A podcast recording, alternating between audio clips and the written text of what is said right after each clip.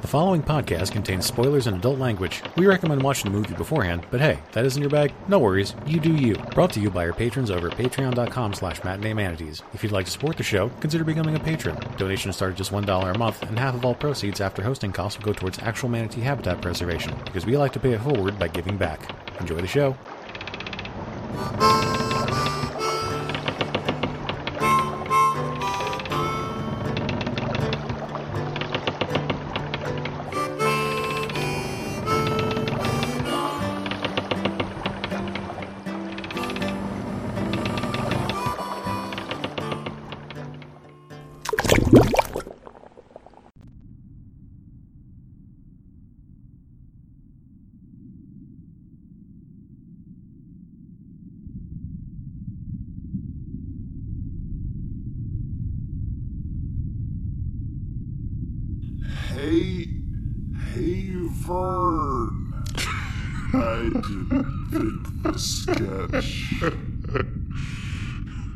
Hey, Vern, have you seen, did you,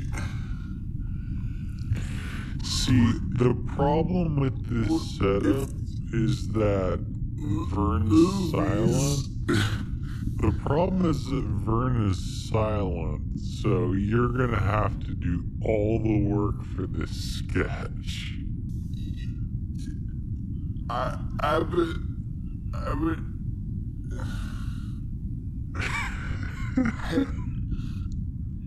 hey, hey, Sam. Yeah. Sam.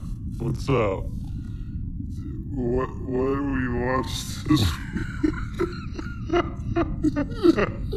this week? Well, first off, welcome to another episode of Matinee Manatees. If that wasn't obvious. This week, uh, we, this week, this month, what is it again? This month? Yeah, month.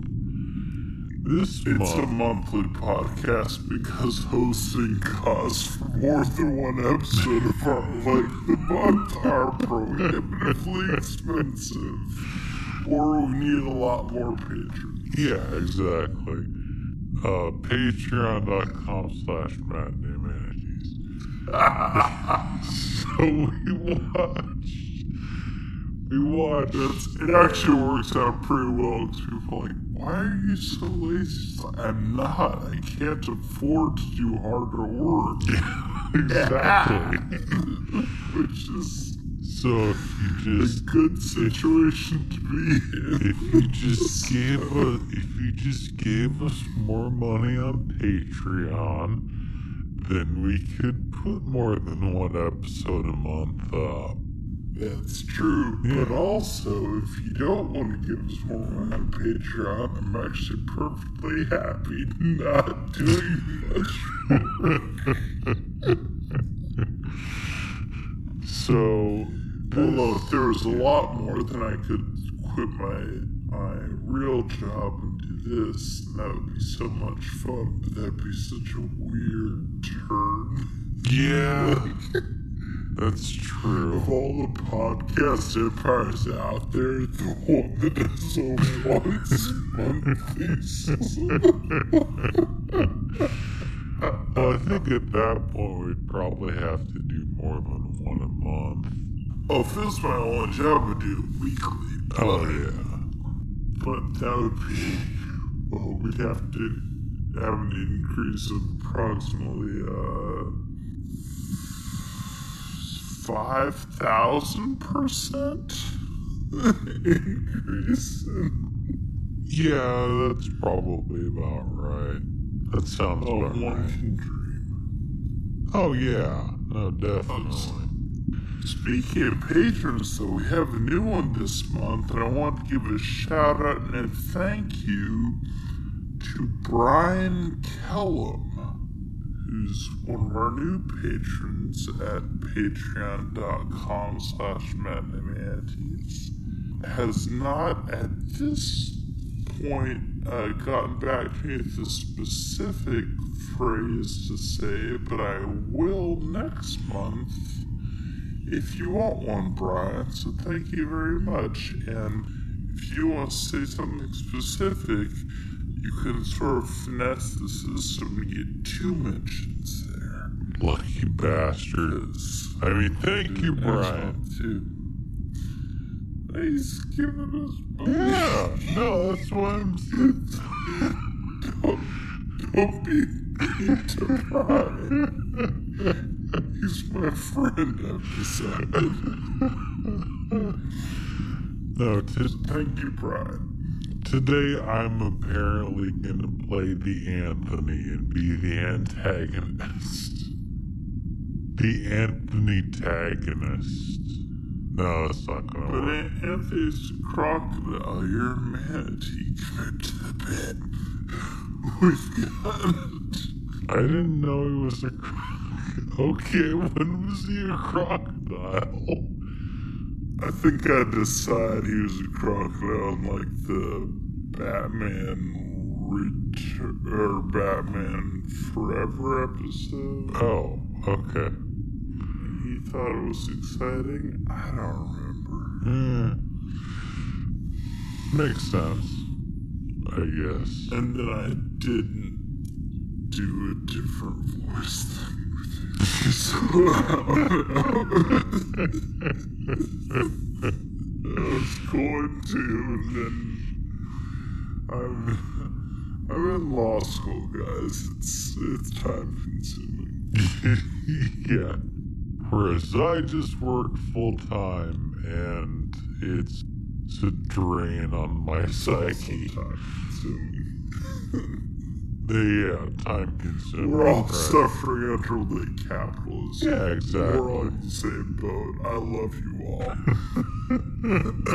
all. um. Speaking of rampant capitalism, this month, we watched nineteen ninety-one's Ernest Scared Stupid because it's October and we wanted to watch a scary movie. Or I wanted to watch yes, a scary so, movie. For most of our listeners who are under the Gregorian calendar, it's October, and you know what that means. That we've got to abandon whatever premise we had and instead do a Halloween thing, which I'm actually totally okay with. It's a lot of fun. Don't worry about it. Although, I think, like, there's a couple countries. Is it Saudi Arabia doesn't use our months? Uh, let's go with yes on that. I looked it up a while ago. I didn't look it up for this episode because it was one of those things I wanted to know like three years ago and just sort of am half remembering. But I think Saudi Arabia doesn't have October. We do have a couple listeners in Saudi Arabia. So to you guys, sorry.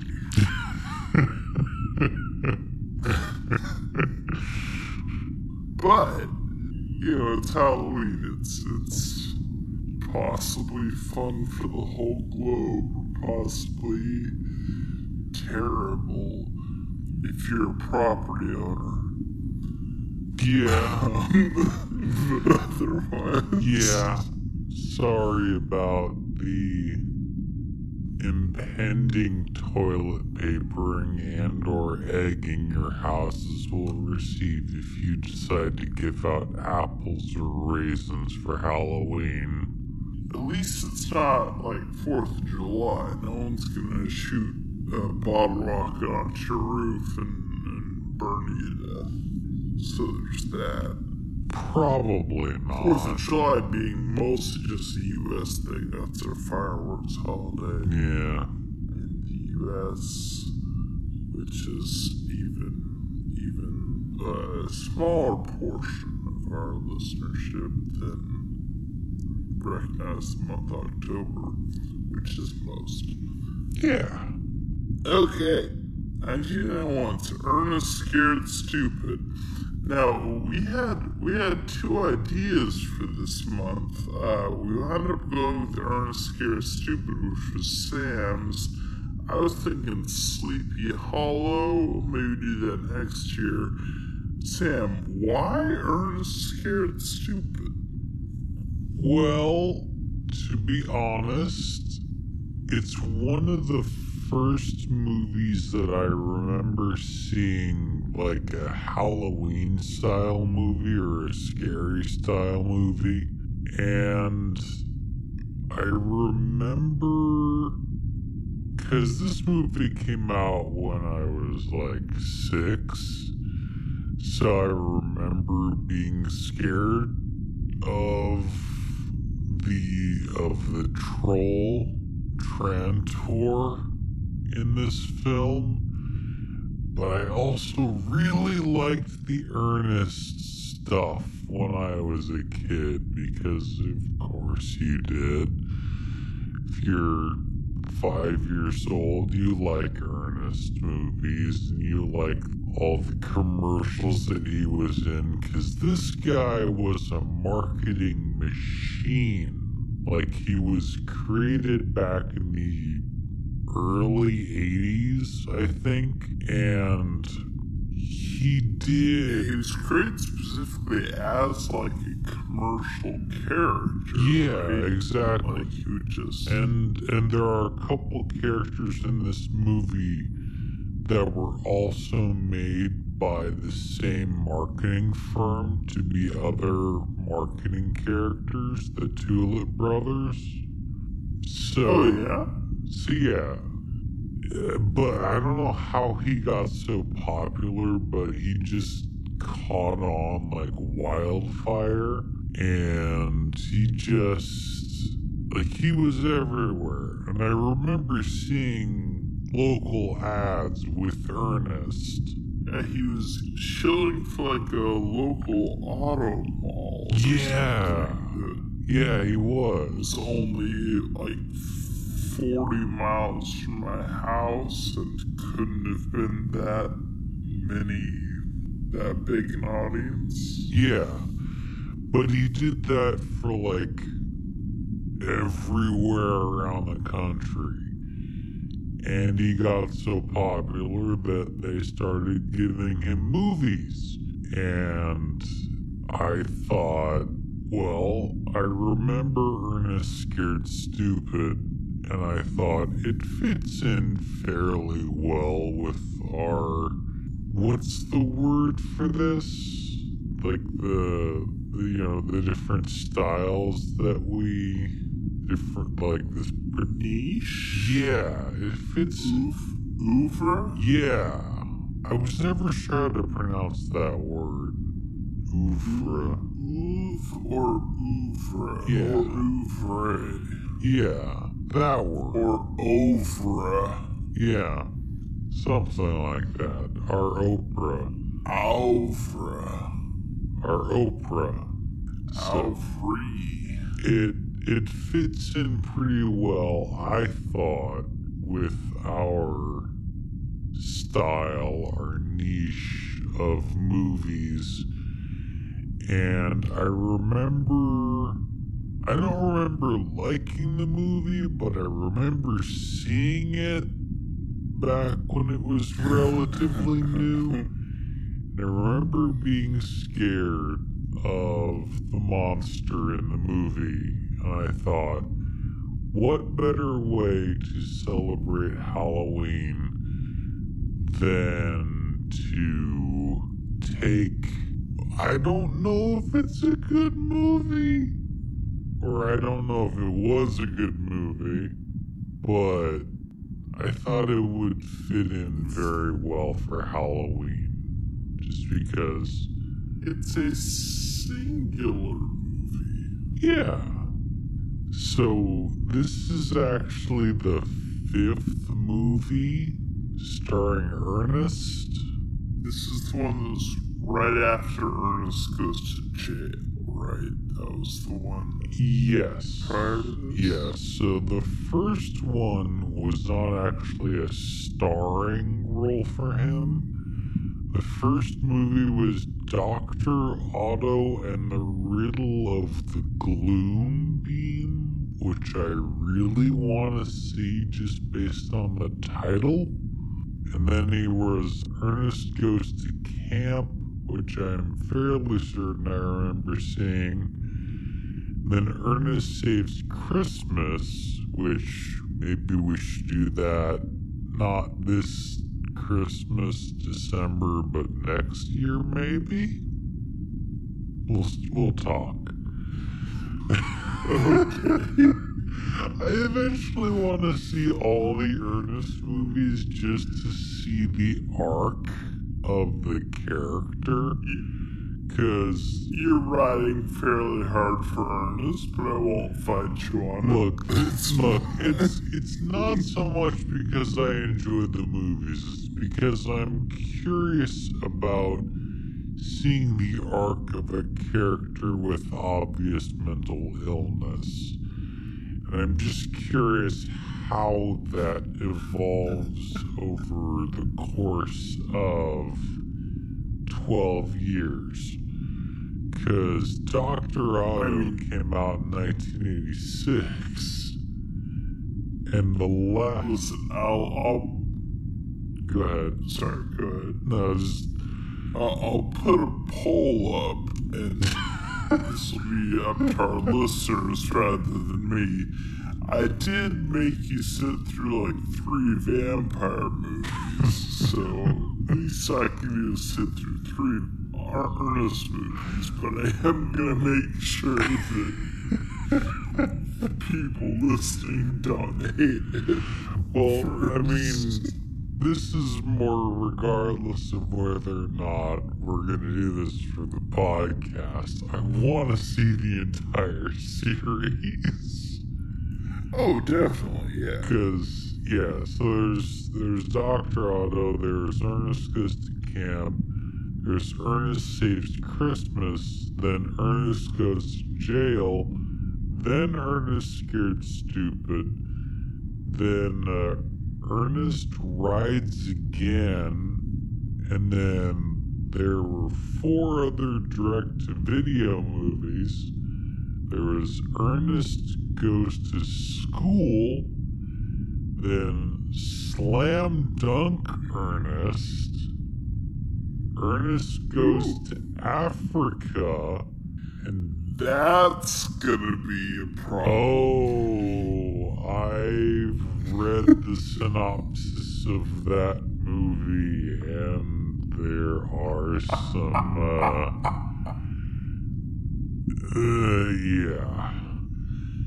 And the final movie, Ernest in the Army, which I was gonna, like, I was gonna make a joke about how there were some unreleased movies like Ernest Joins the Military, Ernest Has to Kill People because of, uh, unabashed patriotism, Ernest Returns From with P T S D, Ernest Has a Crippling Heroin Addiction, Ernest, you know, all that sort of thing. Didn't know Ernest in the Army was an actual movie, so kind of ruined my joke. Anyway. you're, you're Your fun heroin addiction joke. My my fun man with obvious mental illness goes into the army and returns with even more mental illness joke. Yeah, he wouldn't be my first choice for uh, military recruitment. Yeah, but that was the last movie in the Ernest series, because Jim Varney died like a year and a half later. Yeah, he died in uh, the year two thousand even, at the age of fifty even. mm-hmm. of lung cancer from being a chain smoker his whole life, which I didn't know until I read that, but you can hear it in his voice pretty easily. Yeah. Like that's, that's where that gravel comes from. Yeah. Too bad. He seemed like a nice guy. Like he, he's there's there's a bunch of actors that sort of cater specifically to children who give me the creeps mm. in a way. Yeah. And whether or not I find the character of Ernest obnoxious, uh, Jim Varney doesn't strike me as one of those guys. Yeah.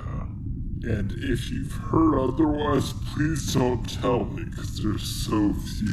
There's so few that I like.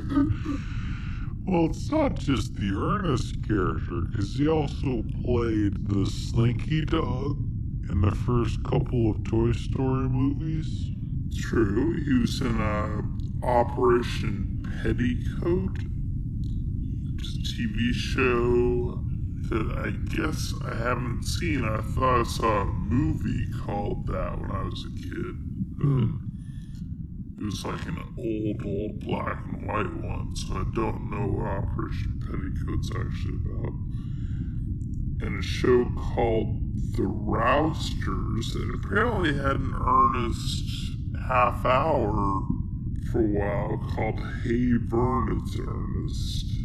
This show. Also, of course, Coca-Cola, Chex, Taco John's, various auto malls, every product under the sun, mm-hmm. et cetera, et cetera. Yeah. And he was also in one episode of The Simpsons, where he played a carny. That tracks. Yeah. Uh, this was directed by John Cherry, who did most, I don't know, of all of the other Ernest movies, right? I believe he did all of the other Ernest movies, and also Doctor Otto, so he's not really known for anything else, because he kind of didn't do anything after nineteen ninety-nine, it looked like. John, sure, I guess they're probably friends. Probably. There was a joke I had about Cherry Coke, but someone else already made it. But it was also written by a guy named Daniel Coke or something. What Coke was Sam. Last, his first Coke Sam. Coke Sam. So, okay, okay. So John Cherry and Coke Sam. Cherry Coke, that's the joke. The joke's Cherry Coke. Yeah. Uh, and I didn't even come up with it.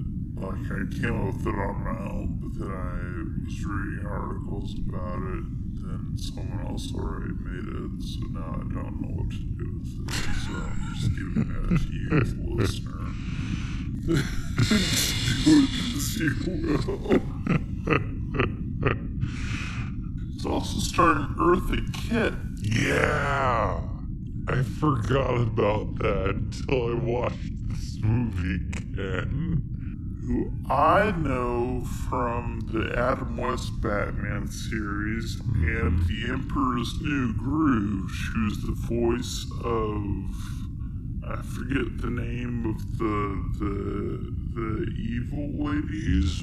Yzma, she was her I voice. Think, or, yeah, Yzma. I don't know how to pronounce it, but I have not seen that movie, but yeah, that's probably where most people would know her from. It's either from her singing career or from playing Catwoman in the Adam West Batman series or playing Yzma in The Emperor's New Groove. New Groove. Emperor's New Groove, by the way, is a pretty good cartoon movie as far as like kids' cartoon movies that you have to watch as an adult and might be bored by. I wasn't. It was pretty fun. Hmm. Okay. I, it's one of those things that I've been recommended to watch, so I'll have to watch it at some point. Yeah, I think it's flash forward to David Spade, and it's a little edgier is the right word, but a little cleverer than a lot of those, where it's sort of like I can watch a Disney movie for babies and still be like, oh, it's pleasant. Mm-hmm. But it was actually pretty funny in some ways. Okay. Yeah. No, I, I've, I'm sold on it. I just, I just have to actually watch it. And Eartha Kitt died in two thousand eight. Yeah. So most of the people you see on the screen in this movie are no longer with us. Yeah. Which is spooky. Yeah. No, it's sad. It's, it's too bad. Although Eartha Kitt, I think, was much older than Ernest. Yeah, she was, I think, and died almost a decade after. Yeah. Yeah, I mean, doesn't make it happy, but... Uh, yeah. Didn't suddenly come down with the debilitating uh, lung-eating disease. Mm-hmm. Also starring John Ma, Ma, so no Jonas Moskartolo Moskartolo sure he's the troll. He was also Opa from Land of the Lost, who's a strange little sort of monkey creature, I think. hmm I actually found a couple different screenshots when I tried to look like character episodes. Either a little monkey creature or that weird little triceratops creature. I think it was the monkey creature. But uh, another costumed role in the nineties. Cool. Yeah. So Ernest Scared Stupid was released in October nineteen ninety-one. It's an October release, because of course it is. Yeah. It made four point five million dollars opening week, fourteen million dollars total. It has a five point seven on IMDb, a thirty-eight Metacritic score. I might start using that one also. Mm-hmm. seventeen percent tomato meter. Critics don't like it. But a fifty percent audience appreciation score, so it's perfectly neutral on audiences. Yeah. And there's this website. Mm-hmm. You know bookstores, yeah? Yeah. So... they've been closing down lately. Like, I think Borders is gone, Barnes and Noble is still around, but I don't know for how long. All those sort of mom and pop stores in my neighborhood are gone. There's this website. They named it after the Amazon River, which is strange because it has nothing to do with the river. So I did a little digging. The Amazon River, in turn, was actually named after the fictional Amazon tribe of female warriors from ancient Greek mythology. Um, it apparently got named this by a Spanish king because some of the conquistadors got turned back by female warriors. And what the Greeks would do with the Amazon myth is they would always say the Amazons lived somewhere just out of where they'd explored so far. Mm-hmm. Uh, so it's one of those things they kept pretending was real, but then it was always like, oh, they're out in Scythia, and then they actually went to Scythia, and like, oh, they're not here. Oh, well, they're out in whatever, North Mongolia, North Mongolia, they weren't there, like, oh, they're out and whatever. So then they finally found them, according to people who still thought this myth was based on anything real, in the Amazon River Basin, which is why they called it the Amazon River in the New World. That's where they're from. They're, they The course stretched to Jupiter from all the way across the Atlantic Ocean. That's what I heard. Uh, it's the name's observer after a fictional tribe you would think was fictional, although I have found some buried or some tombs of like female warriors in, I want to say, the steppes of Mongolia, maybe, that might have been something to do with it. But so I don't know why this website took their name at all, but they're this sort of obscure little, uh, they sell books and I think movies and maybe some other things, uh, website. And you can actually go on this website and see user-generated reviews for the products if you look up the D V D titles. And if you look up Ernest Scared Stupid on Amazon, it actually has four point five out of five stars. Yeah. Which, yeah, I think is probably, like, that's, for whatever reason, it's uncommonly popular on Amazon. I'm sure they don't give that rating out to, like, anyone, because then what would be the use of that fucking rating system? What would be the use of that fucking rating system? But, um, so that's fun. We don't have a vendetta against Amazon at all. I mean, it's it's ironic because, like how the Amazon tribe is always about to be discovered, uh, Amazon is always about to treat its workers fairly.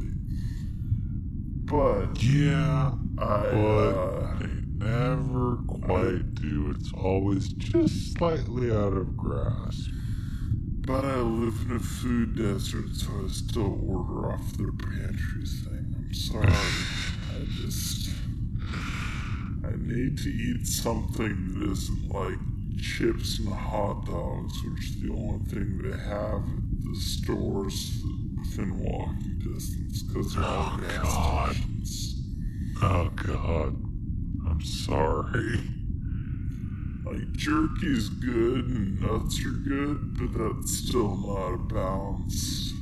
Like, when beef jerky and cashews are my health options, it's wrong. Yeah.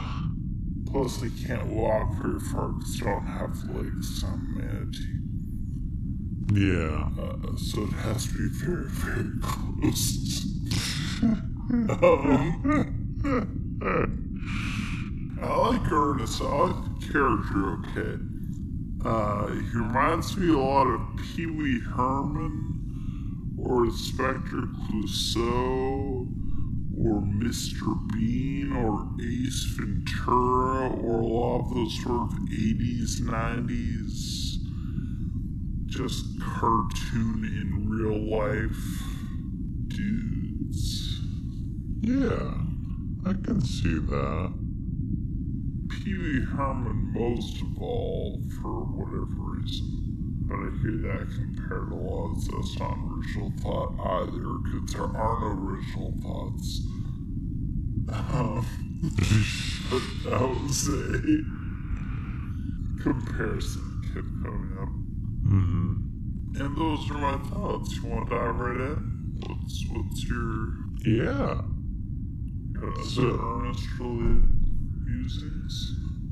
Uh, I don't have a whole lot of Ernest related musings. I just think, I think I covered most of my musings earlier on when we watched commercials of him shilling for auto malls and whatnot in our, uh, in our, in our neck of the woods. Yes, but I've posted one yeah. on the, uh, the Twitter. Yeah, I saw that.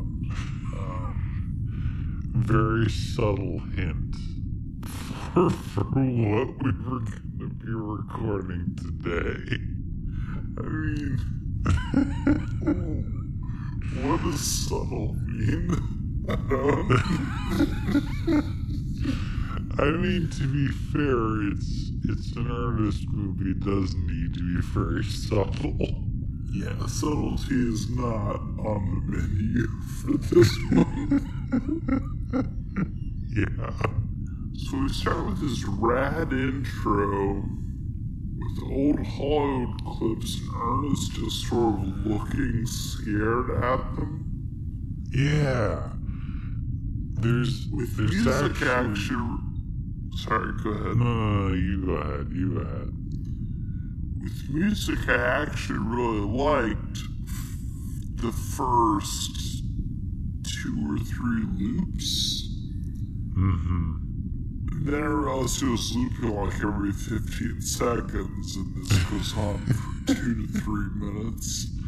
And it's just sort of hit that like D V D menu meditation kind of level.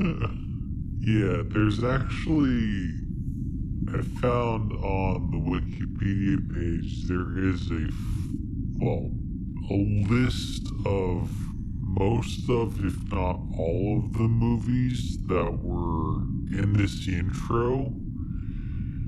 And I don't know if these movies are all in the public domain or if they just didn't bother to get the rights for all these. So all the movies on here include Nosferatu, White right, Zombie. That's that one. Uh, so, no, sorry, I won't, I won't, I won't shut off that. Oh, no, it's okay. Uh, White Zombie, Phantom from Space, The Brain from Planet Arouse, The Screaming Skull, which I, I did recognize that one. I recognize two. Uh, Missile to the Moon, The Hideous Sun Demons. I'm sorry, Sun Red. Demon, it's singular. The Giant Gila Monster. And then the movie I desperately want to see now, The Killer Shrews. Ooh. And let's see, Battle Beyond the Sun, and The Little Shop. Oh, well, Little Shop of Horrors is in this? I didn't even notice that. Oh, yeah, I've seen that one too. I didn't know yeah. that. Yeah. I've seen that one. I didn't realize it, but yeah. Just a whole bunch of those old monster movies from the twenties through the fifties. I did notice there's a random flash of someone other than Ernest against the black background looking scared, and I couldn't tell if that was like someone from a movie or just one of his friends who wanted to be in the mood for half a second or something. Could have been, yeah, I don't know. But yeah, There's I, a lot uh, of little production mistakes that I'm gonna kind of point out, but at some point I'll get bored and stuff. Yeah. But yeah, it was, uh, it was, I liked the music a lot because it got stuck in my head for the last like three days now. Hum but hum for us. It goes da da da da da da da da da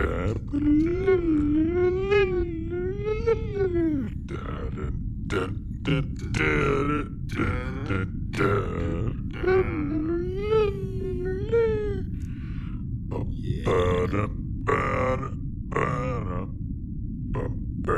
And there's this really cool drum beat going on in the background too. It's like, it's like a really sort of typical nineties hip hop written by a white guy sort of music, but it's really catchy. and yeah, just... No, I, I liked it, but you also, I think, just hummed the entire beginning to end of it, and it does loop for a solid yeah. two minutes. That is true, but yeah, it's, it was really enjoyable, and sometimes they had weird sound effects, and for like fifteen or twenty seconds they zoomed in and focused entirely on Ernest's mouth, which I thought was kind of weird, but, you know, it was, it was almost a gag with the werewolf glove, and he has a whole... Yeah. It was, it was an enjoyable, you know, it was a, like, it was three percent of the movie, but it was worth, it was a good three percent.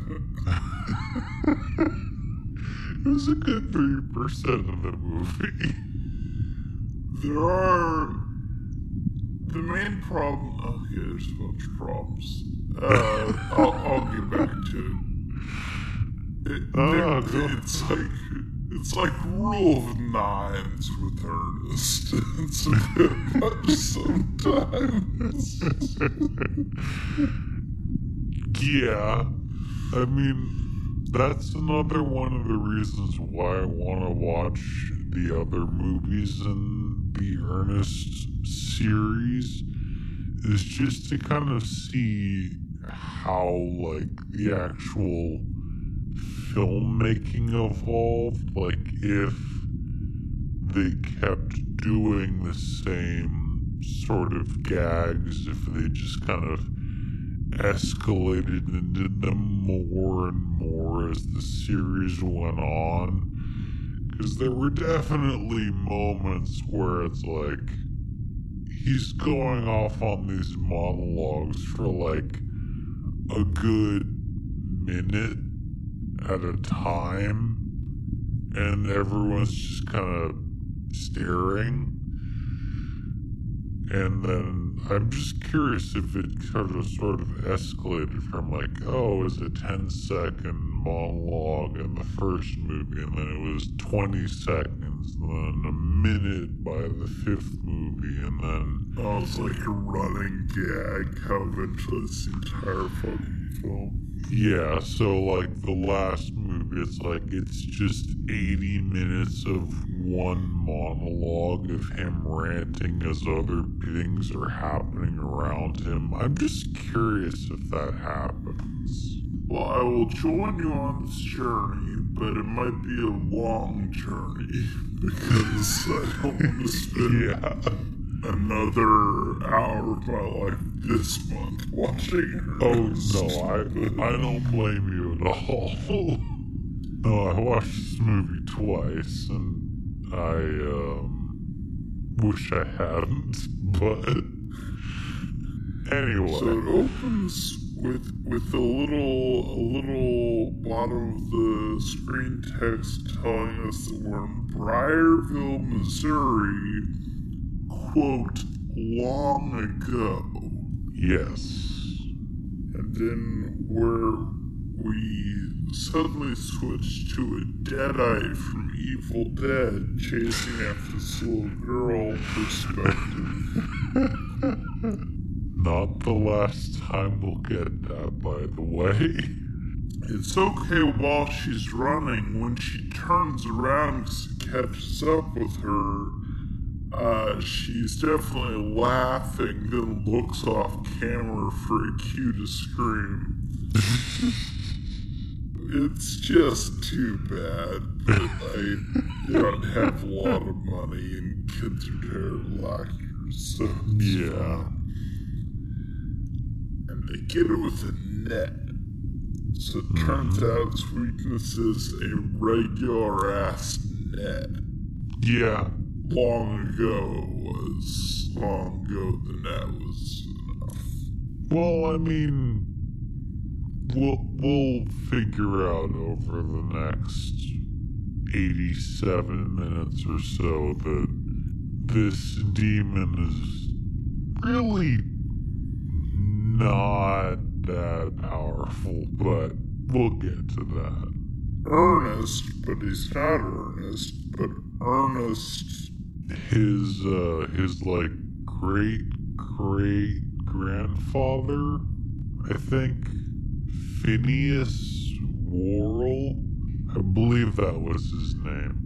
Yeah, it's like a priest or a judge, I can't quite tell, but he's wearing the black and white with the rough yeah. collar thing.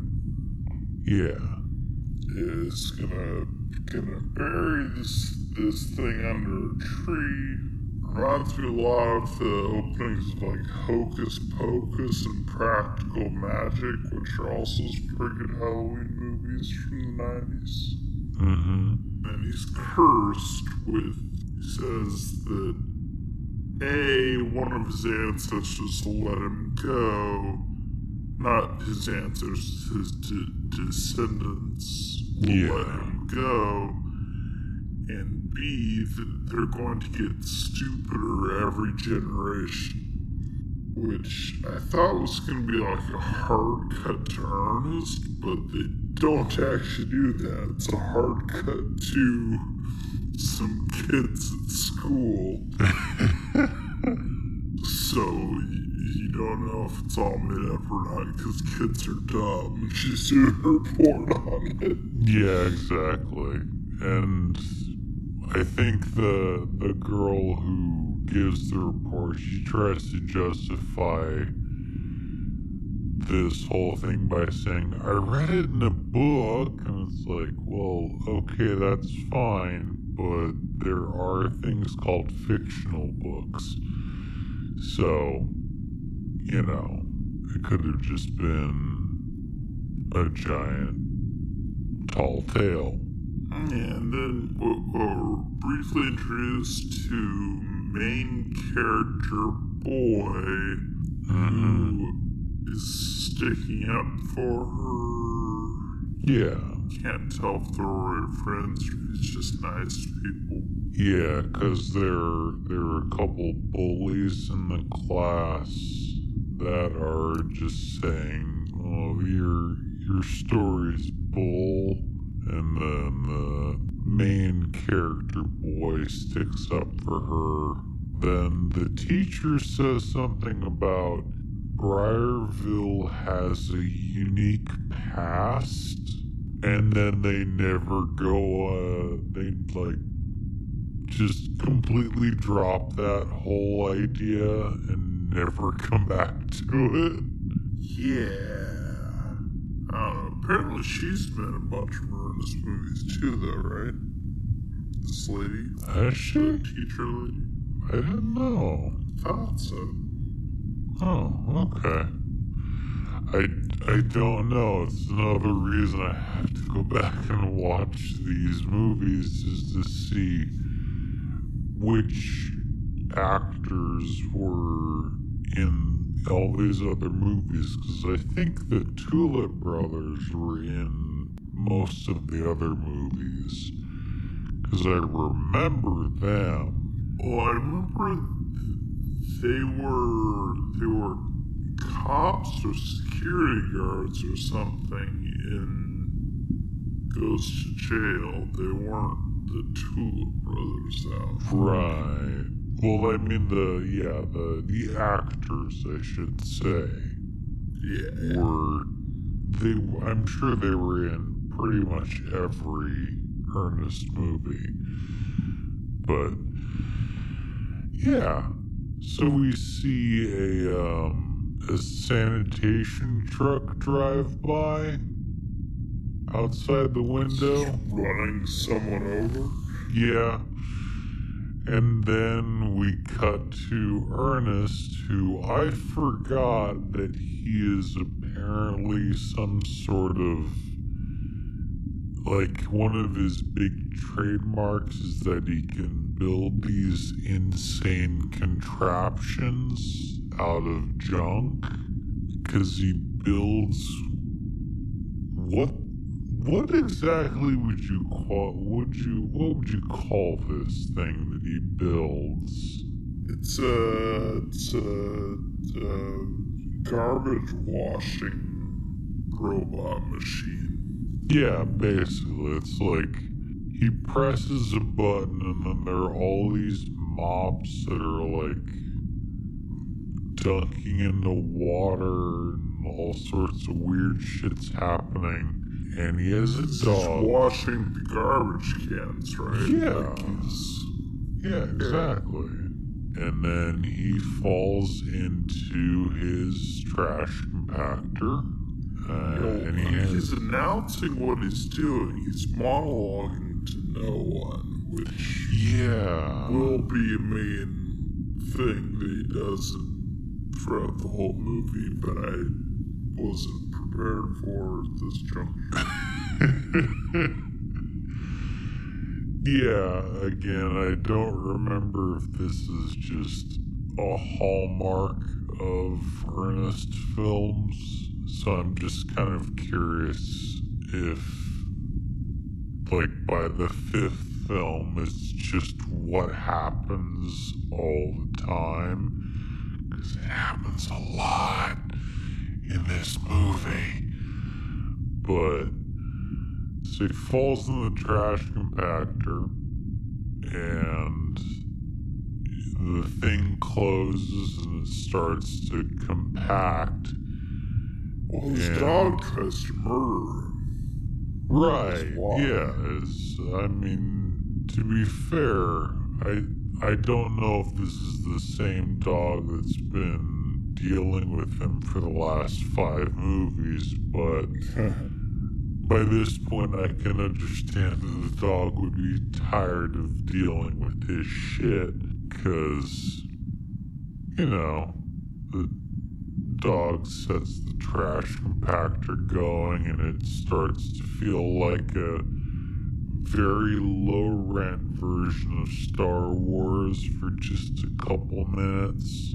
He was trying to prop things up and stuff. He, uh... Yeah. And then he, he takes a doll... He picks a doll up, and there are some issues there, because he's trying to...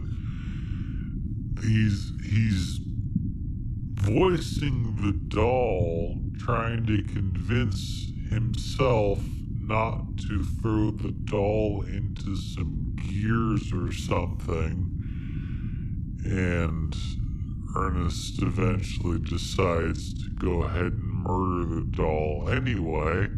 I'm, I don't even know how to unpack that. It was a little funny. I can see why yeah. I think it was funny. Oh yeah, no, definitely. Just, it's... It's weird watching movies like these in uh, in in our woke year twenty nineteen, where, you know, mental illness is not, like, laughed at. So it's just Whoa. It's weird watching these guys. Well, not all the time, I should say. It's not quite as laughed at as it was back in nineteen ninety-one. But anyway. I'll, I'll, I'll grant you that. We're not good at it yet. No, but we're, we're slightly better at it than we were twenty-five years ago. Slightly. Anyway, Ernest gets crushed to death. But then some kids rescue him, and then he falls out of the trash compactor in a giant cube of trash. Yeah, well, well there's also, he, he managed to turn it off by pulling the batteries out. Oh, right. He still yeah, has his electricity powers from uh, Ernest Goes to Jail. Wherein he got funnily electrocuted on the electric chair and got lightning powers. So did you actually watch the other movies in this series before watching like, this?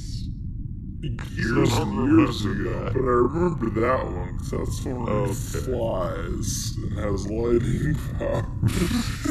So. Okay, I don't remember that. I'm going to have to watch this now. Uh, that's where I, I don't think they actually meant it to be a continuity thing, but I think that's where his electricity powers come from. Right. Which that's puts this movie also in that category we were talking about like a year ago with the drawn directed on the shell lightning series, oh, yeah, of movies, including Mortal Kombat and uh, Big Trouble in Little China. Yeah. So it's all in the same continuity, I guess, is what we're saying. Yeah. Based yeah. on the based on the the hand drawn lightning effects. And when this kid, it's the main kid and his and his friend, the I, I guess it's Kenny and Elizabeth? Yeah. Okay, so Kenny and Elizabeth compensate him. They open her up and the stagehand pushes the garbage prop out of the, uh, the dump truck because you can see a ray come to shove it out so it falls.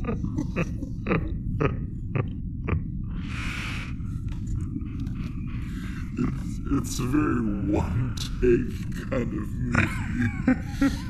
movie. This kid does a really cringy John Wayne impression, which yeah. kids don't know who John Wayne is. He's like That's nine. I, I don't understand. Yeah, like, there's another John Wayne impression later on in the movie by Ernest, and I get that. But there's like an eight-year-old kid doing a John Wayne impression. It's like, what? Why? It's very bad. Yeah. Like, John Wayne is you... the opposite of an eight-year-old kid.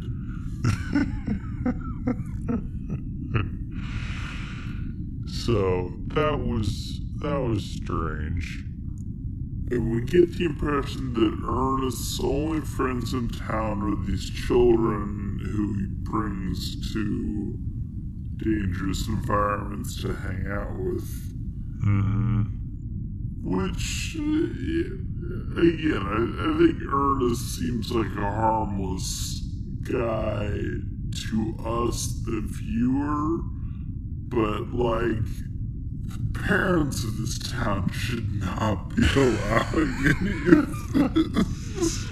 Well, I mean, it, it definitely escalates to the point where all of the parents in the town are like, do not, do not even go near that man. He is disturbed in yeah, many but it, ways. It, But I think in real life it escalates to the point where, like, no one's ever heard of Ernest P. Worrell next year in that town, and none of the locals will talk about him. Like, well, I mean, to be fair, I'm pretty sure that none of the other Ernest movies took place in that same city, so I think he just sort of travels from city to city or state to state. Yeah, I'm just saying, I don't think he'd be allowed to travel after all the kids he's hanging out with go missing. Yeah. That creepy guy who hangs out in the junkyard. Yeah. Like, that's, that's how Friday the thirteenth started, man. No, no, no, not that's not the one. That's how Nightmare on Elm Street yeah. started. There you go. Friday the thirteenth started with people being as negligent as Ernest is, and getting awake. That's a whole different thing. Oh, God. So, Halloween! um, speaking of Halloween and scary things, there's the mayor. And there's also the sheriff.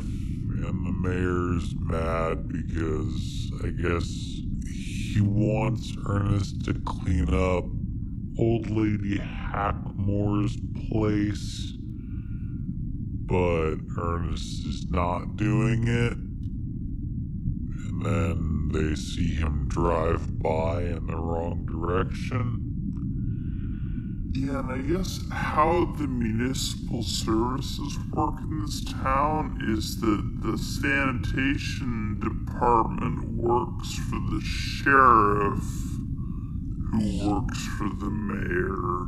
Yeah. The mayor has no authority over the sanitation department, but for whatever reason the sheriff does, and the sheriff is Kenny's dad, and also the only police officer in town, seems like.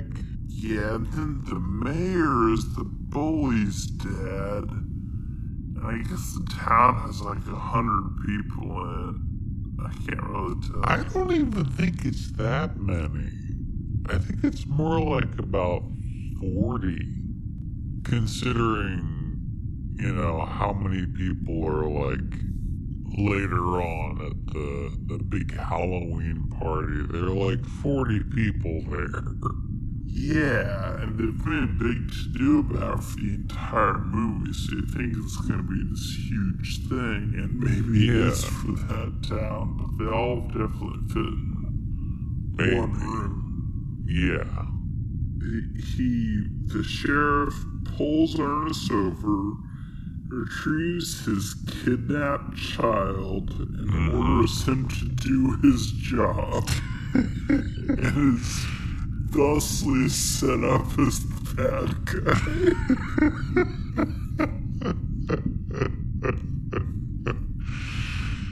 Yeah.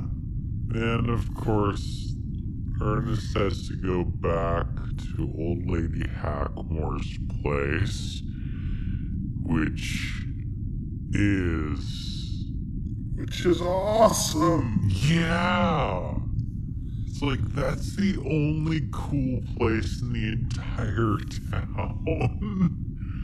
Like, the town has a school and a grocery store and a couple other buildings, and then this fucking amazing, just...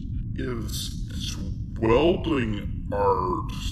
Yeah! ...courtyard gallery slash labyrinth thing, which apparently has little, like, sternos in it, because there's open flames coming out of parts of it. It looks rad, but also, yeah. How are you doing that?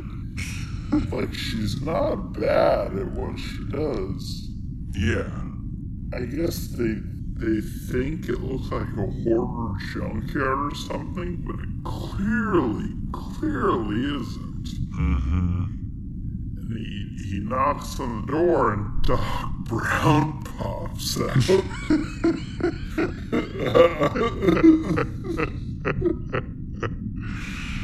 Doc Brown, as portrayed by Eartha Kitt, as called Old Lady Hatmore for some reason, or Hackmore.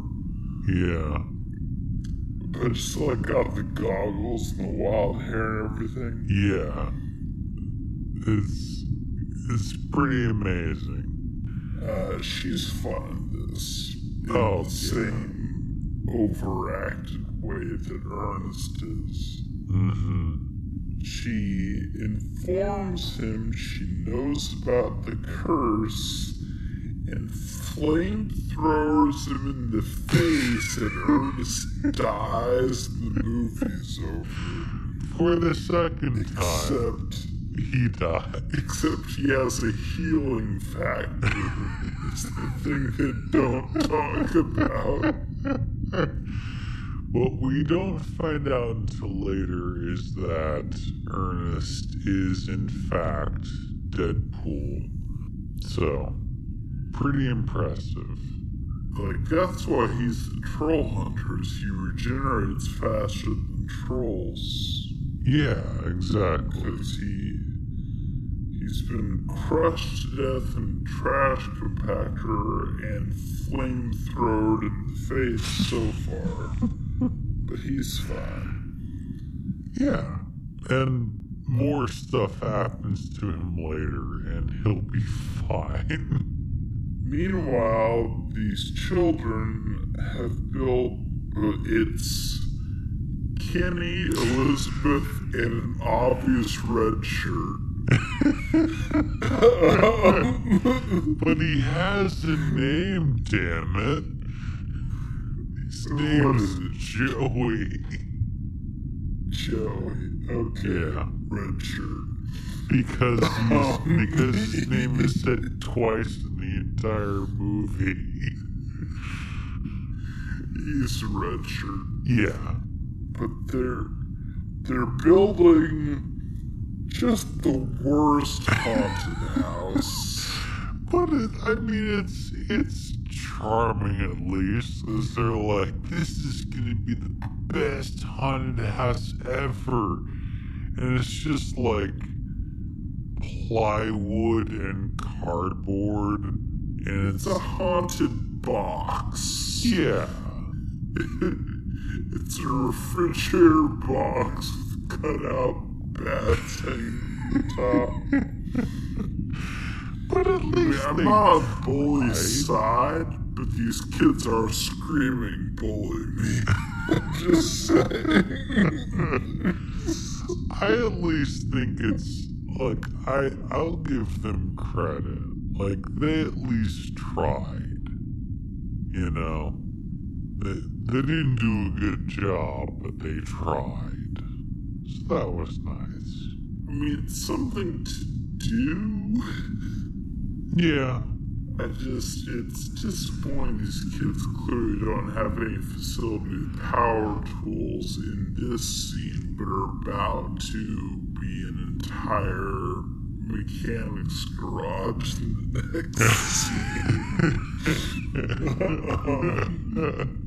uh, I think the main difference being they were trying to build this out in an actual field, and when they built the Ford, the run was clearly a sound station. That helps a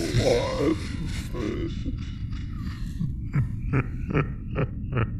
So these kids Uh, get the house bullied down because the bullies just kind of shake it until it falls apart, which takes forty-five seconds.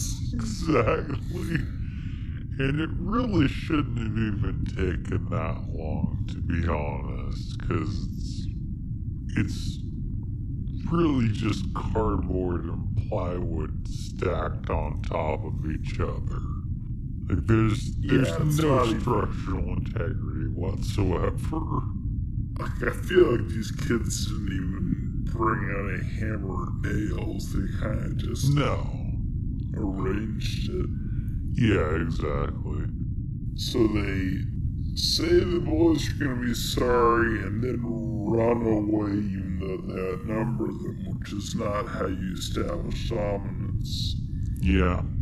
And they go to Ernest for help, which is important, and I think helps with the the not as creepy thing, because what I noticed in this, and I think I remember from the Ghost Jail one, is uh, the kids always approach Ernest, mm-hmm. which helps a little bit for not seeming as much like a creepy weirdo. Like, he's just the one who won't turn them away. He's not like out in their business. He's always someone they know anyway, because he's the janitor or the sanitation worker or the security guard or whatever. And then the kids come to him for help with things, which I think is pretty smart. That that's how they do it in all his movies, although I've only seen like two, so I'm not sure that's actually how they do it in all his movies, but I think it helps. Yeah, I see that. But he's he's still really creepy, because what he does, as soon as they go to him, because they know, well, here's a man who'll beat a kid. um, as soon as they go to him, like, listen, for one thing, don't make a small child watch you change into different outfits. but, but also, if you're if you're a grown man, hang out with your, this young boy ward. My God, do not dress up as a Roman. A Roman. For fuck's sake. See, I mean, my God. See, okay. Here's my thing about these this scene, because I'm curious if he's actually, like, if the whole dressing up thing, because what, what happens is Ernest tries to explain how to literally get the high ground on the bullies by explaining how the tiny nation of Botswana turned away the Ottoman Empire, which I don't know if that's actually a thing that happened. Quite honestly, I don't know my world history at all. But he explains this by going into a variety of different characters with different voices, all of whom are dressed differently. Like, there's a Roman, there's apparently supposed to be an Ottoman character who I think looks more like Mongolian barbarian sort of character. There are two female characters. There's like a... There's an old lady with a neck brace and then a sort of middle-aged hairstylist lady. Yeah. And there are a few other characters. They all have different outfits and different voices. They also, except for the, the Ottoman, have nothing to do with the situation being described.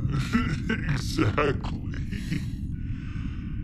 But what I'm wondering about this is if he actually did go through all these different costume changes in front of this kid, or if all of the costume changes were just in his head and he was maybe just doing the different voices in front of the kid. I'm never entirely sure, because as we've said before, this is obviously a person with severe mental illnesses. The entire setting is sort of like weird magical realism uh, cartoon thing. Like, yeah, but I think it kind of works just because the setting's so goofy to begin with. Yeah, true, but I think he does this in the other in the other movies too. I'm pretty sure he yeah, does he, the same he, sort of thing. Was well, there that same sort of manic bunch of different characters thing that, like, say, Robin Williams does as the genie, or Jim Carrey does as the mask? Right. Which kind of work in both those movies because it's this weird supernatural thing going on. Mm-hmm. Robin Williams also does in some other movies where it's just kind of obnoxious and weird. I, I love Robin Williams also, but he also gets on my nerves sometimes. He's also dead, and I don't want to insult him. But I almost feel like this works better than those non-genie, non-mask ones because the world is so cartoonish to begin with. Okay. Like, it kind of doesn't stand out as much as it could because I didn't, like, I, I, I'm I'm making a joke about, like, yeah, he's making this kid wash and change and this takes four or five minutes. Mm-hmm. It clearly doesn't actually. Like, it's just this weird Greek chorus face the canvas all on his head, slash the world is his imagination, so it's fine thing. Mm-hmm. Yeah, I don't know, but it's very strange. And it, apparently this is like his rogues gallery of sketch characters that he pulls out in all of his things, right? Yeah, I, I believe so. I, I, like, I definitely remember, like, the, uh, the old lady with the neck brace and the, uh, middle-aged hairstylist and the sort of country bumpkin sort of character that isn't Ernest, but the other sort of uh, country bumpkin and the, the British officer. All those different characters. I definitely remember seeing like all of those. Safari hunter, and yeah. like a lumberjack or something. Yeah, exactly. Yeah, well, I th- I think this is. I mean, I could be wrong. Cause I'm not like I, I've I've only seen some of the commercials, not one of the movie. But I think this is like Ernest's bit. Like these characters specifically. If you're an Ernest fan, you watch his movies so these characters show up.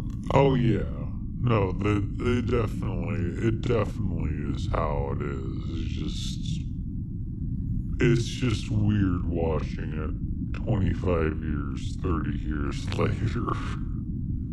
Yeah, within the story, it.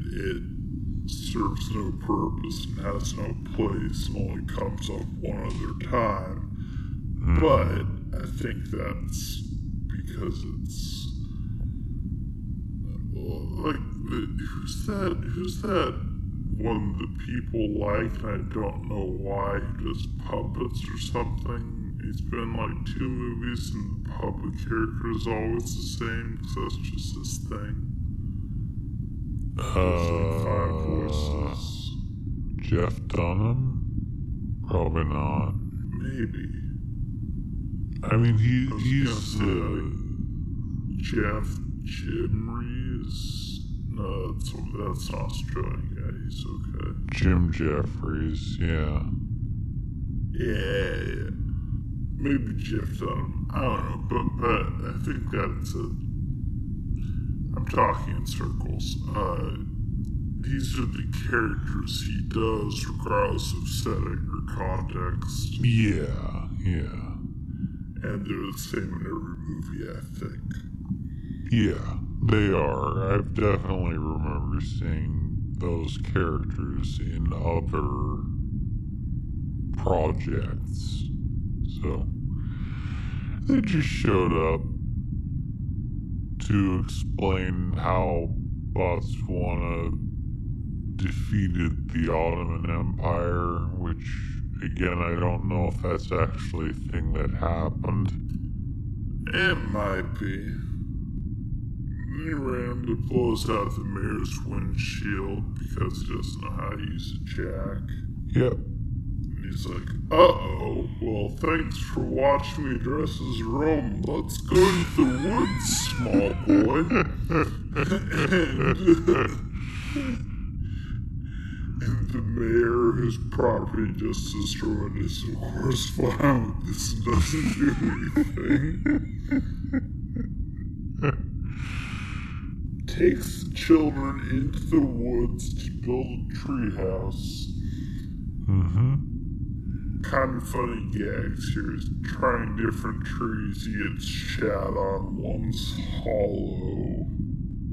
The one that I enjoyed the most was the was the other one where he, he knocks on one and he seems he says this one looks good, but he's looking back at the kids. He's just saying it, and as he's looking back, the tree just falls over.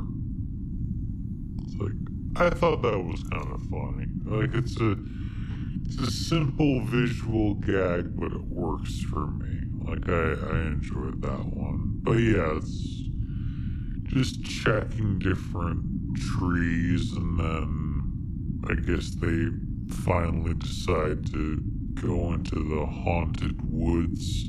Yeah, which is, I just like the line a lot, because it's clearly like the haunted cave from Star Wars. Like, mist is coming out and it's black hole in a thicket, and I was just like, ooh, this is neat. Yeah. So awesome. Yeah. But another thing's pretty noticeable is they've been out in the woods, filmed on location, a pretty nice woods that might actually be in Tennessee. And it's, you know, it looks lived in, and it's bright and all that. And he's like, hey, let's try out this sound stage. And it's so very obvious. Like, the second they go through a little archway, how now the sky is painted and all the lights are electric.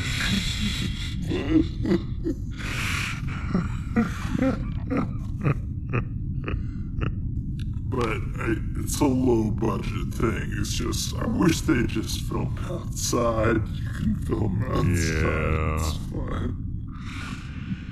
Yeah. Uh, he has a funny gag about, or funny joke about, I actually laughed a lot out of this one a little bit. There's no poison oak around here. The worst we have to worry about is Dutch elm disease, and none of us are Dutch. Yeah. Yeah. Like, that's good. Yeah. And uh, then they find the exact line was, this is a tree to die for. And it's like, oh, you have no idea.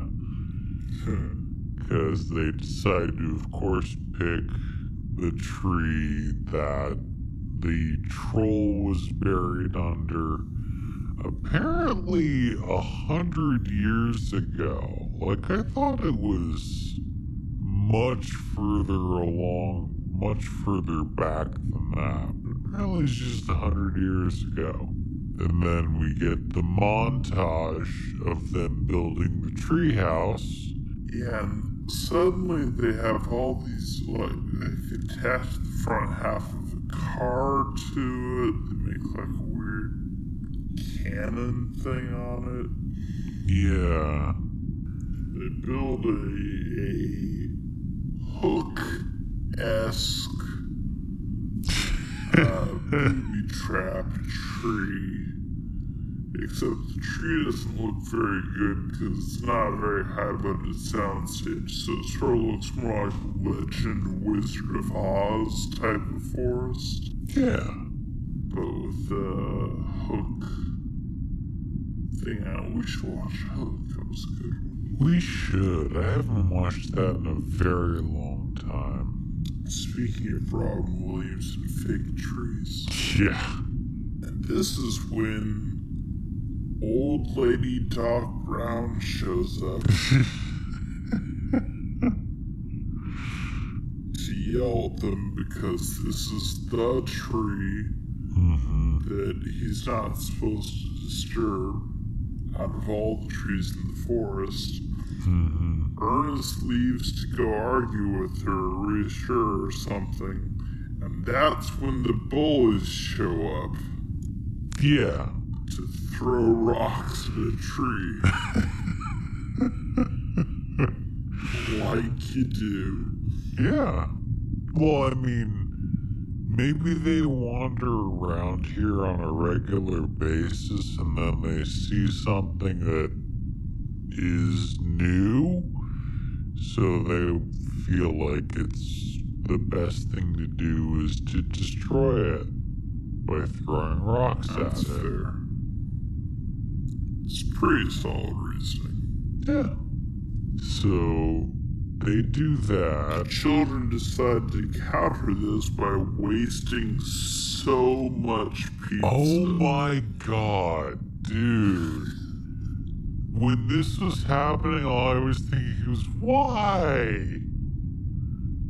Come on, man, you could just be eating that. Yeah, it's it's a very expensive can, because instead of like mud, which they're surrounded by, or I don't know, poop or something, mm-hmm. they're launching full cans of cat food. Yeah. And like ice cream or something. And full pizzas. The full-cooked pizzas that they must have ordered out there or something. Which, fun fact, those are the same rubber pizzas they used in Teenage Mutant Ninja Turtles two. Really? Sir? Yeah, because they just recycled them. Oh. Interesting. Although I, again, read that on an online blog. I spent as much time reading about these movies as watching it, honestly. But I don't, I don't have the source that they use, so it, I, I can't guarantee that's true, but that's a thing I heard that seems perfectly plausible. Yeah. Because they're clearly trying to reuse a lot of things. Uh, later on, they clearly reused some props from Killer Klowns from Outer Space for the trolls. So they're throwing Teenage Mutant Ninja Turtles pizzas at them. Yep. And it works, and the boys run away. Instead of being like, sweet, this is a treat, she gives us free pizza, which is what I would do. Yeah. I'd come back and throw rocks at this every time I'm hungry. This pizza comes out. Yeah. And then I guess they just stay there all day? Well, I can't even tell because they do the light, so... This soundstage, it's, uh, they do not mimic the outdoor sunlight very well, and they don't mimic nighttime ambience very well, so I can't tell if it's supposed to have been later that night, or if it's just a little bit later in the evening, or what. Yeah. Well, I mean... Because it's gray, but it's not... Yeah, I guess... Well, we don't know exactly how long it took them to build the treehouse in the first place. It could have been several hours. Like, because they definitely... Yeah, it was... It was montage length of time. Yeah. So, I mean, it could have been an hour. It could have been... Eight hours, we don't know. But later on, uh, Ernest shows back up. They threaten him with food to the face, and then he explains what Old Lady Hackmore explained to him about this troll, and he, I guess inadvertently we could say, because he tells them exactly what he would have had to do in order to summon the troll, and then he does summon the troll. Yeah. Which means Old Lady Hackmore detailed the troll resurrection ritual to him at some point in this off-screen conversation. Yeah. So he wakes up Trantor. What's his actual name? Trantor. Trantor. Not Trantor the Burninator. That's a fun video. You should look it up if you haven't seen it yet. Yeah. He and the kids leave because Trantor's making spooky noises. No, the kids leave. He doesn't. And Trantor, I, I do like this costume a lot. Mm-hmm. He is the opposite of Voldemort because he has two noses. Now, wait a minute. V- Voldemort ain't got no nose. But, but two's not the opposite of zero, right? Isn't infinity the opposite of zero? So shouldn't you have two? Is exactly as far from the normal as zero noses is.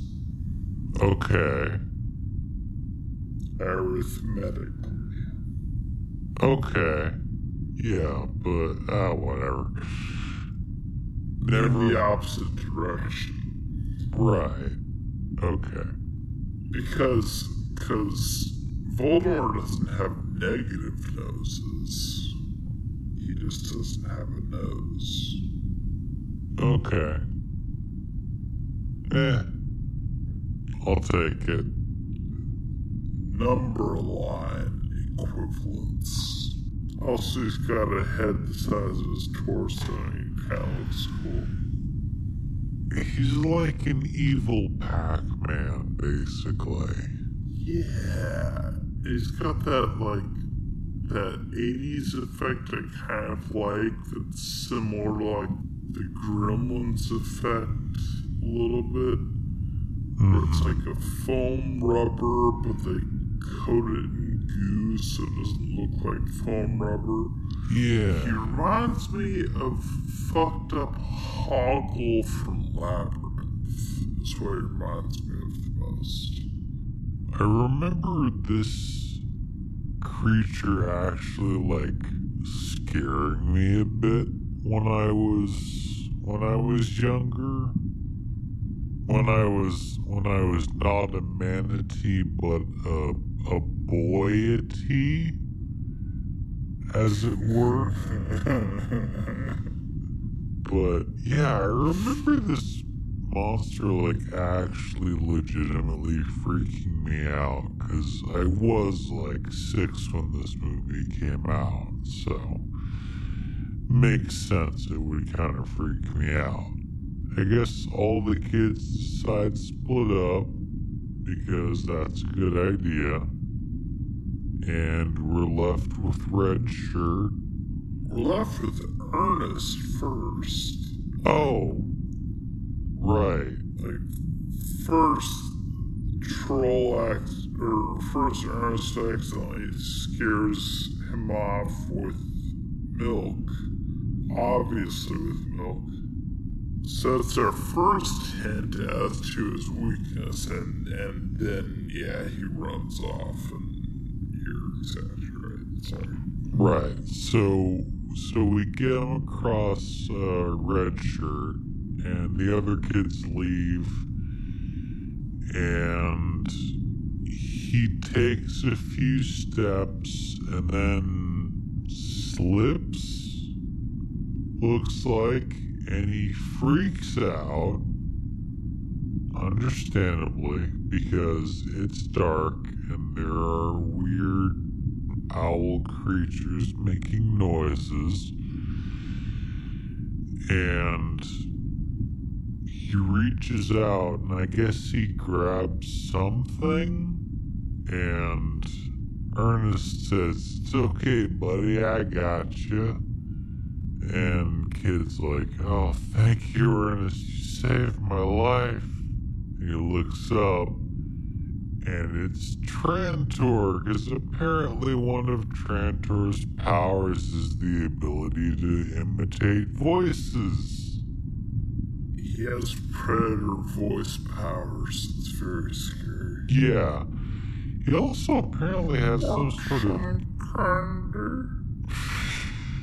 That's also a good Halloween movie. Yeah, because he also apparently has some sort of teleportation powers, because he definitely just disappears and reappears wherever he wants to go. Well, also the town, as you mentioned, has like forty people in it. I think he just has to yeah. jog for two to three minutes, and he's wherever he wants to be. Yeah. So he turns Red Shirt into a, uh, a wooden doll. That's like it's his actually pretty power. Spooky concept. The, yeah. The effect is bad, but oh, the yeah. concept is reasonably spooky, and I like it. Yeah, I was actually kind of curious if this whole idea was based on any sort of other sort of myth or legend of a creature that, like, kidnaps children and then, like, turns them into dolls to feed off their essence or their soul or something. Yeah, somehow between the milk and the wooden doll thing, it seemed like it might have been actual fairy tale inspired. Yeah. It just, it seemed like it probably was based on something, but I don't actually know. So, Ernest goes and rants to the sheriff. Yep. The parents don't arrest him. Which is weird because, like, you know, as the kids wrote, "Oh, no one's believing Ernest, it's really sad." As adults, like, wait a sec, no, this is, where, where were you, our son? At the middle of the night? You were out in the woods with uh, with the garbage man.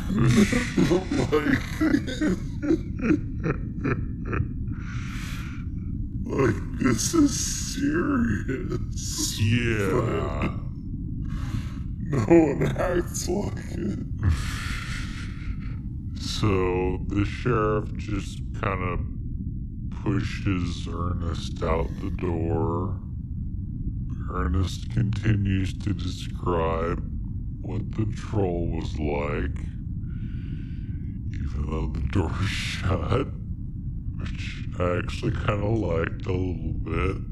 Like, that's just sort of what he does. Like, he just he keeps talking for a just good, like, keeps on talking for like a good minute and a half after this thing stopped, after they closed the door on him. Yeah. Yeah. And again, they, they let the gag go on about two beats too long, almost on purpose, it seems like. Yeah. Troll, go back, tree, put doll, gremlins' buds grow. Yeah. Because there's fruit happening on the tree, which is apparently his children. Yeah, so when he puts wooden dolls in the tree, it starts to grow fruit, which are going to turn into more trolls, because Ernest goes back to the old lady, who's apparently like a professional monster hunter. Yeah, exactly. Because she, she mentions all the other things she's kept away from the town, which are like werewolves and vampires and zombies. I wrote exactly that thing down. It's like, so she's a monster hunter. Because she which, actually like, thought, yeah. This right here is the pilot episode for a, if you replaced all the actors and most of the writers, this basic concept is a pilot episode for a decent show in like the mid-nineties. I mean, I wouldn't replace her with a kid personally, but most of the rest of the characters I would be okay with getting rid of. You wouldn't replace the kid? What? No, I wouldn't replace her with the kid. Oh, I thought you said you wouldn't replace the kid. Oh, okay, no, no. Eartha Kitt.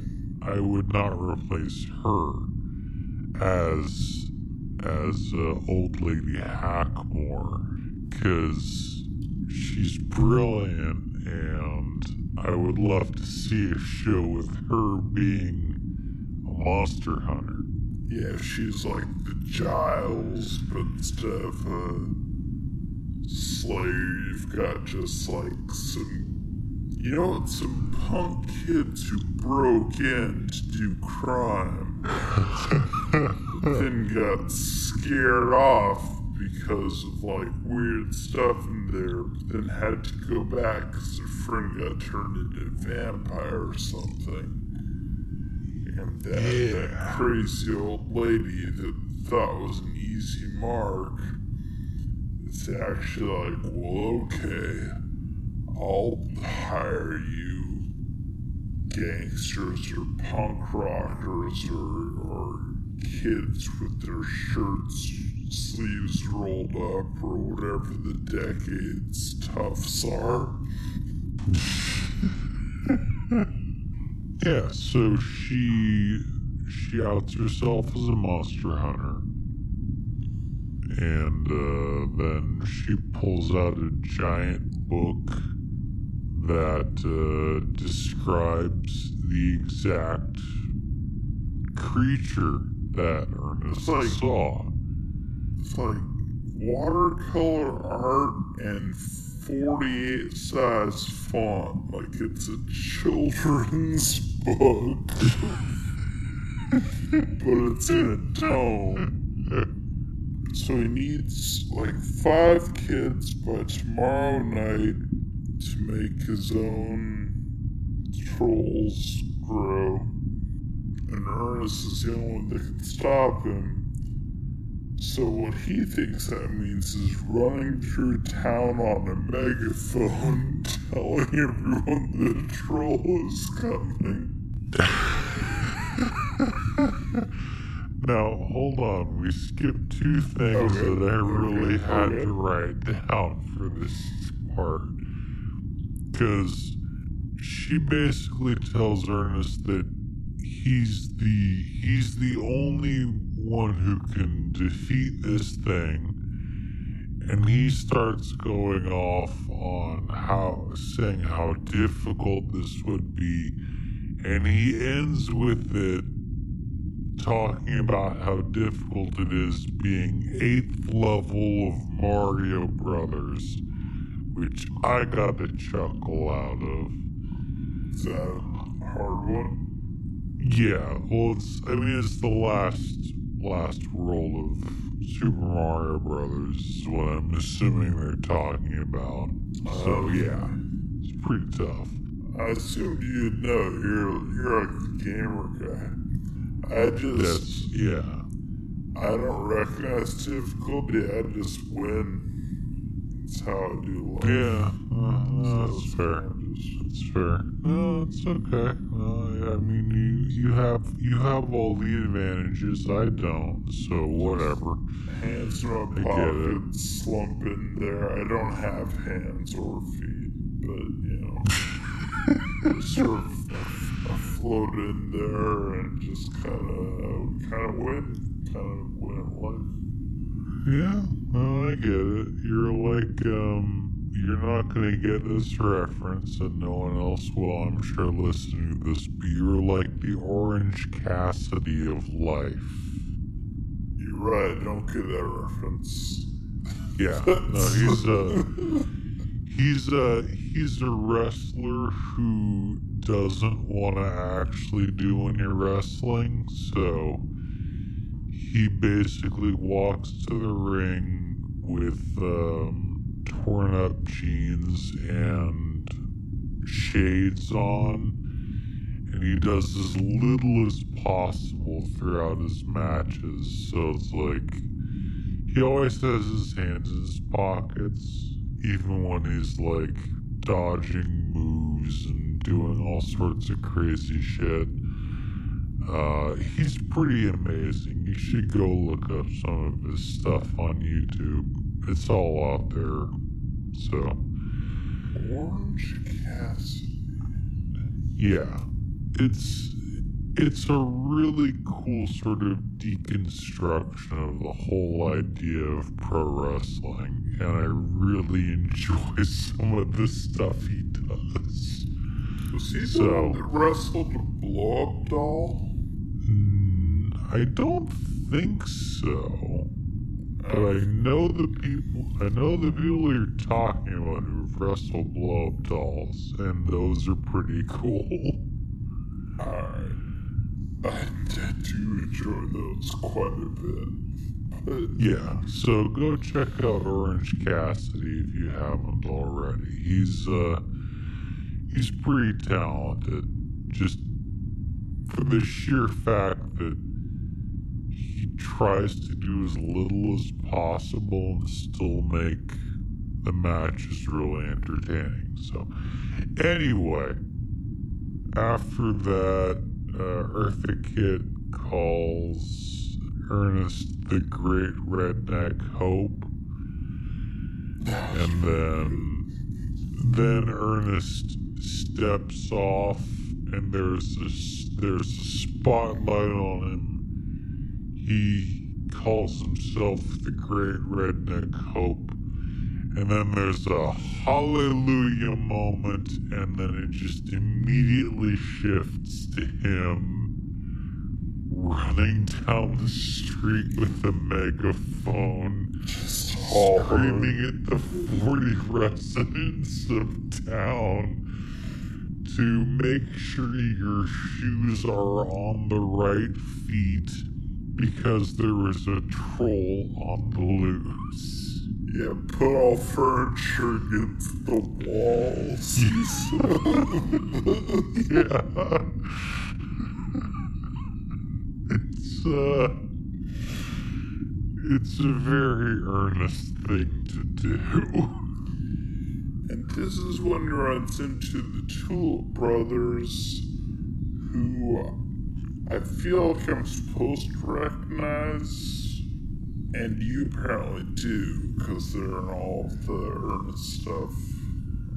I I swear they're in the other movies, and I know I've seen them in other places, but yeah, no, they're... And I, I think you're right, it's just when I was watching it, it was like, I know I'm supposed to know these guys, but I don't. Yeah, yeah, exactly. And they are, they have like a salvage business, I guess. Just a thrift store, general dollar store kind of thing. Yeah, and they're filming a commercial, and the one, one of them is doing all the talking. The other guy is sitting behind a drum set, and every time the the other one says a joke, he does he does the the ba-dum psh noise. The rimshot. Yes, which is funny because Ernest's name is named Rimshot. Ernest's dog is named Rimshot also. So yeah. So yeah, Ernest interrupts their recording and tells them there's a troll on the loose, and Tom Tulip decides that he was part of the troll infantry in World War Two or something, that he's the one who killed all the trolls in World War Two. Yeah, it's... The, his, his salesman is great. He just, uh... Oh, yeah. He starts selling Ernest all this shit. He says his anti-troll stuff. Yeah, I wrote it all down because I had to write it down. Do it. So he had troll away spray. I didn't write down prices, unfortunately, because he talked too quickly for this. But he had troll away spray. I think it was like twelve cans of that. And there was uh, Bolivian slingshots, which, of course, one of them hits Ernest in the face. Yes, uh, and then, yeah, and then troll waders, which I guess are just regular, like, boots. Troll nunchucks, which, yeah. And then slime-proof gloves, and then uh, troll bait, fifty pounds of it. I remember that specifically, even though that bag definitely did not weigh fifty pounds. Yeah, just hands to him one-handed. So yeah. It's like, yeah, this gives a price per pound. It's like, yeah, fifty yeah. pounds. Yeah. No troll strips, and then a, what sounded like a trollin' motor? I think that's what he said. I wasn't quite sure what the last thing was. But uh, yeah, the total uh, price for all this, I did write down the total price because it was one thousand seven hundred forty-nine dollars and ninety-eight cents plus tax. Oh, and also Ernest, he made sure that he got the The album with all of the troll love songs on it. Yeah. Because I guess that's a thing that he needed. No, so... I mean, they're clearly just taking advantage of a deranged man to make up money oh, yeah. off him. But it's very funny. I also don't know where Ernest gets all this money from, but fair enough. Well, I mean, I'm pretty sure sanitation workers make a fairly good salary, from what I recall. Maybe not necessarily. I just... Hold on. Well, just all his other stuff is just garbage. He has, like, the one set of clothes in that truck that's all... But, man, fair enough. Maybe he just hasn't. Yeah. I mean, he he might have it on layaway or something, or he, he has a credit card maybe. I don't know. Meanwhile, we have this kind of throwaway scene where the two rainy kids go to their little fort and then just run away. Well, no, because they see they see the um. They see the doll of the red shirt. They, like, notice that There's this giant hole where there was nothing before in the tree, and then they see the alcove with the five spaces, and then oh, right, uh, right. Red Shirt's wooden form is there, and they're like, what the hell's going on? And then they run away. They're like, that looked just like Joe. Joey. Joey. Joey. Yeah. Okay, so there is a little bit of information drop there, right? Yeah, there, there was a point to it, yeah. Go back to Eartha Kitt's house. Ernest's all kitted out. The kids have run there also. The trolls going to follow them, but instead just grab some rando on, like, a skateboard. Yes. So he's up to two. Everybody meets the lady they all talk about and exchange their information and stuff. Ernest makes an awesome troll trap out of the dumpster. It's so cool.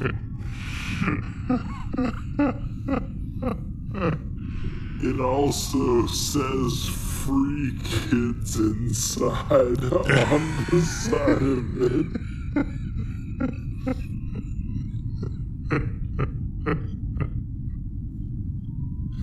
Which sort of comes up later in another why has this town murdered us yet thing. Yeah. Oh, God. And then just lets the kids walk home alone at night. Yeah. I was trying to figure out why he was talking kind of strangely during the opening part of the scene. He had a lollipop in his mouth, and then he puts it on the dumpster, because, you know, where else are you going to put it? Uh, and then as the scene ends, he picks up the lollipop, and that somehow causes the dumpster, the part of the dumpster that was open, to close on his hand. And you have one of those things where it's like, he's standing there, he looks at the camera, he looks back at his hand, which is crushed in the in the dumpster. He yeah. looks back at the camera. He looks back at his hand again. He looks back at the camera. And then he screams in pain. It's like, okay. It's overkill, but that was at least enjoyable. It's a cartoon moment. Yeah, exactly. We also, when he, he has these kids walk away from his car and go home on himself, he does leer out the window at them, because the girl kid gives the boy kid a kiss on the cheek, and Ernest just staring.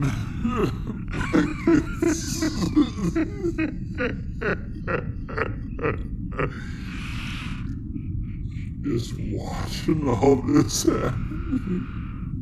Yeah. And then Kenny goes home, and his mom is angry at him for getting jumped by the bullies. Which happened. Which happened four seconds before she got home. I mean, she sees it, she pulls up, and they yeah. get the lights on and then run away. She's like, what are you doing, kid? Getting mugged. I'm a bad parent, and so is everyone. And then Kenny immediately goes off to find his dad. Well, yeah, his mom's clearly not gonna help. Yeah. So he just rides his bike away. He's, he's like, yeah, fuck this, I'm done. Elizabeth's mom, also bad parent. She's the most fifties mom I've seen in a while. Yeah? Like, I don't know. I don't know. She, like, I mean, she... She has the exact sort of hairdo of, like, typical sort of fifties sitcom mom sort of thing. She has the same sort of voice. She does the same sort of, oh, you know, it's like, you, you don't have to worry about things under your bed. You're not two years old, that sort of thing. It's like, I don't know. But anyway, she's also a terrible parent. Yeah, and for some reason, it's just really important, like, you're going to this fucking party. Yeah, exactly. This town has nothing going on. I need to see you, your twelve other friends. And, like, even if she was because of trolls, like, the kid doesn't want to dress up and go to a party, like, whatever. Yeah, exactly. Like, she doesn't want to go anywhere. Just let her be, you know? It's like, that's the easiest problem as a parent to have. Like, oh, you don't want to go out? Then don't. Yeah. Like, you want to stay in your room? Like, that's... It's, it's easy mode. Yeah, I know. But she wouldn't be an abusive mom if she let her do what she wants to do, so she has to yell at right. her and tell her to do it. Yeah, great, great role model. This troll gets into bed with her and no one notices, or she doesn't notice. It's actually kind of creepy, but it's that obvious fake out that you see coming. I swear it's the teleportation powers again, because she asks her mom to check underneath her bed because she's understandably freaked out about this whole thing. Uh, and her mom just dismisses her as being a baby. So she leans over, looks under the bed. She's like a stuffed toy of some sort. And then she lies back down the bed, turns over, trolls there in her bed. And then she screams and her mother does nothing. Because her mother's a bad parent. So he's up to three kids now. He got three.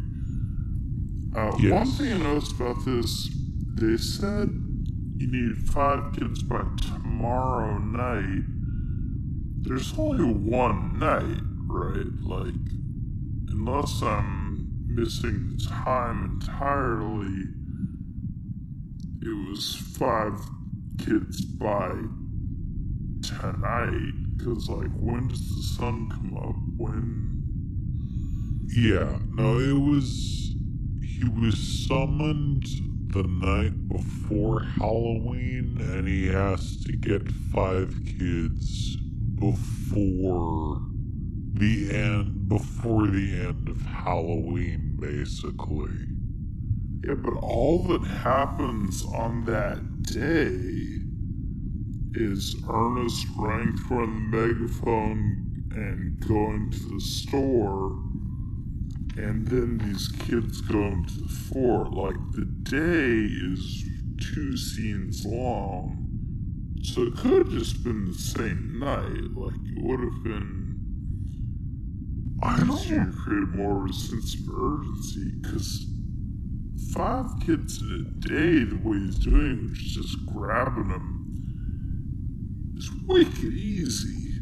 Like, oh, yeah. No, kids. It, it definitely is. He's just, I think Trantor is like, just I'll, I'll get you two lazy. kids They're all get you five kids in two hours. Shit. I think Trantor is just super lazy, honestly. Because, like, he could have definitely taken care of that.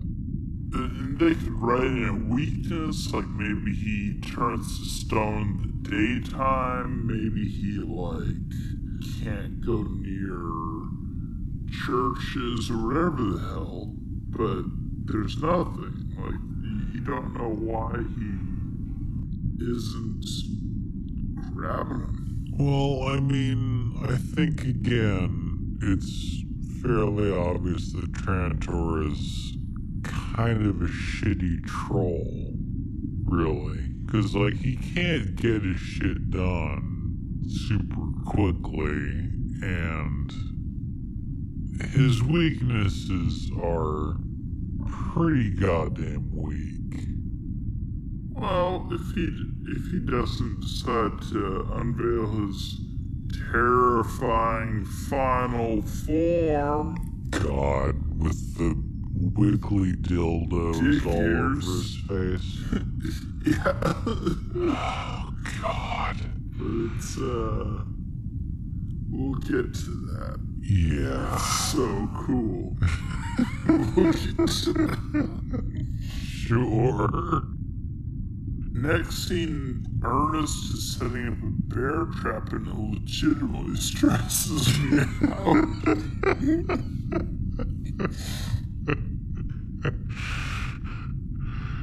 And he's he's gonna use his dog as bait, because he's dressed up his dog as, as a child, which is adorable. It's this giant novelty. It's like an elephant trap. Yeah, but it's it's gi- it's gigantic. It's like what, six or seven feet across, probably. When it's yeah, laid it's out, using his whole body to open it, like feet on one side, shoulders on the other. Mm-hmm. And it's clearly, like, obviously the spring's not real. He's just shaking around a lot to make it look like it's straining, but mm-hmm. it, it it's convincing, and I'm stressed out. Yeah. Because I've seen those, and I've set those off with sticks before, and, like, you're wicked scary. Mm-hmm. I hate those things. And mean. And lazy. Yeah. So, of course, his dog doesn't obey him because his dog is tired of Ernest's shit. Uh, and Ernest dies for the third time. Yeah. He's murdered by this giant elephant trap. For his regeneration takes hold, and he'll be back in a scene or two. Yeah, it's not even a scene or two. He's there in the next scene. Because he's gonna go... Oh, yeah. Because he, he... Very next one is the grocery store. Yeah, well, he, he does the C B radio to talk to the Tulip Brothers for some reason. Oh, yeah, they're helping. They're on his team for whatever reason. Yeah, but get they're... more money out of him. Yeah, but they're just laughing at him because they just want to get more money.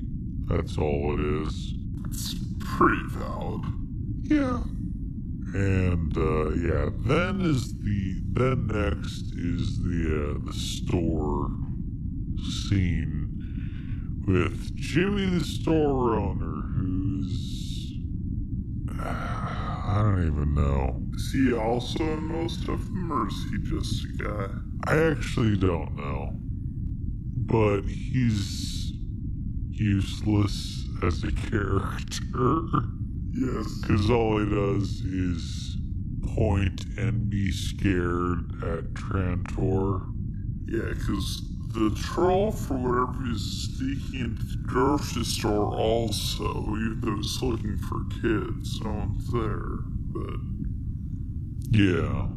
Ernest and... what's his name? Ernest and Jimmy.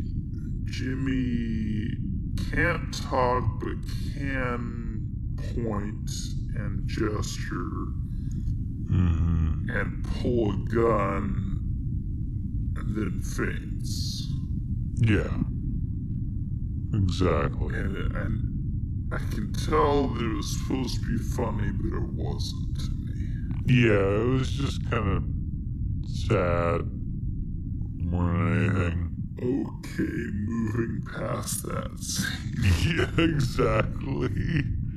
Because then after that, the troll just leaves because there's no reason for him to be there in the first place. Yeah, exactly. Then we get a scene of some other random kid, and uh, Kenny goes by, and he's, is I it, guess he's... Is it the bully? I don't think it was the bully. I think it was just some other kid. I, was, I wasn't one hundred percent sure. I thought it was one of the two bullies. Like the older one. Oh, well. I don't know. Yeah, they were... I guess they were looking for somebody else.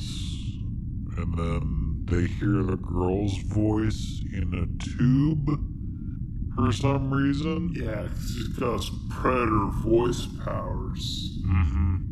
Yeah, well, we don't know that until... later, because they look in the tube to try and see. No, because he did, he did to Red Shirt, remember?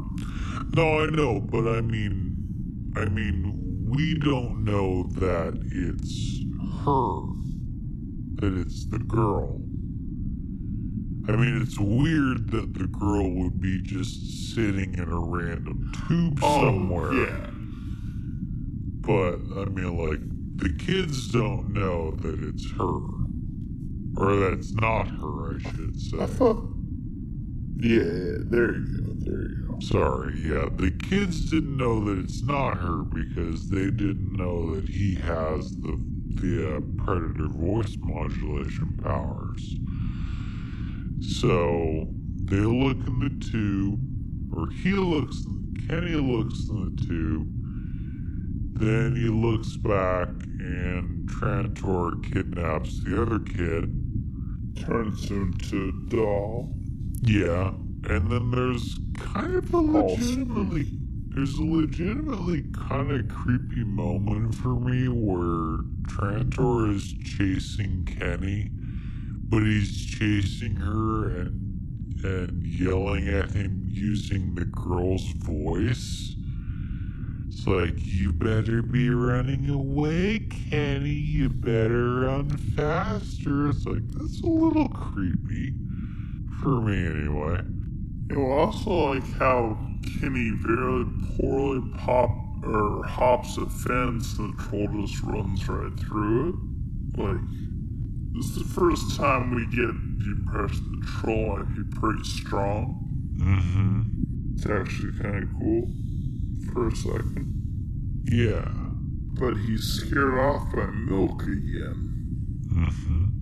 And there's another obvious fake out of like he's looking around behind him. It's like, oh, good, I lost him. It's like, well, he's to the left. Of course he's to the left. Or directly behind him. It turns out he's to the left. But mm-hmm. the, uh, then he runs away from a milk truck that pulls between them. Which is the second time sort of telegraphs what the weakness is. And yeah, that's the... I forget what happens next, and my nose just, this fucking sheriff, man. So what happens next is a bunch of parents are yelling at the sheriff because... Uh, a bunch of their kids are missing, and also this one guy is complaining because his trash hasn't been picked up in two days. So he has his priorities straight. But Yeah, the sheriff's like, look, all the kids are probably already at the Halloween party. Which is like, no, those kids haven't been seen in like a day. What the fuck are you talking about? Yeah, okay, you're right. Yeah, it's just a it's bad sheriff. Yeah. It's not, it's not a good sheriff. No. And then, okay, so it's just showing him being useless. Uh, it's like three kids missing in a day. Yeah. All of them known to have been hanging out with or around Ernest P. Worrell, the weird guy who takes kids into the woods. Yeah. And meanwhile, Ernest goes back to his awesome dumpster trap. Uh-huh. I guess you're right, it couldn't have been the bully, huh? Because the bully is here. Yeah. That's, so that's what I thought. It was just some random kid. Okay, you're right, you're right, you're right.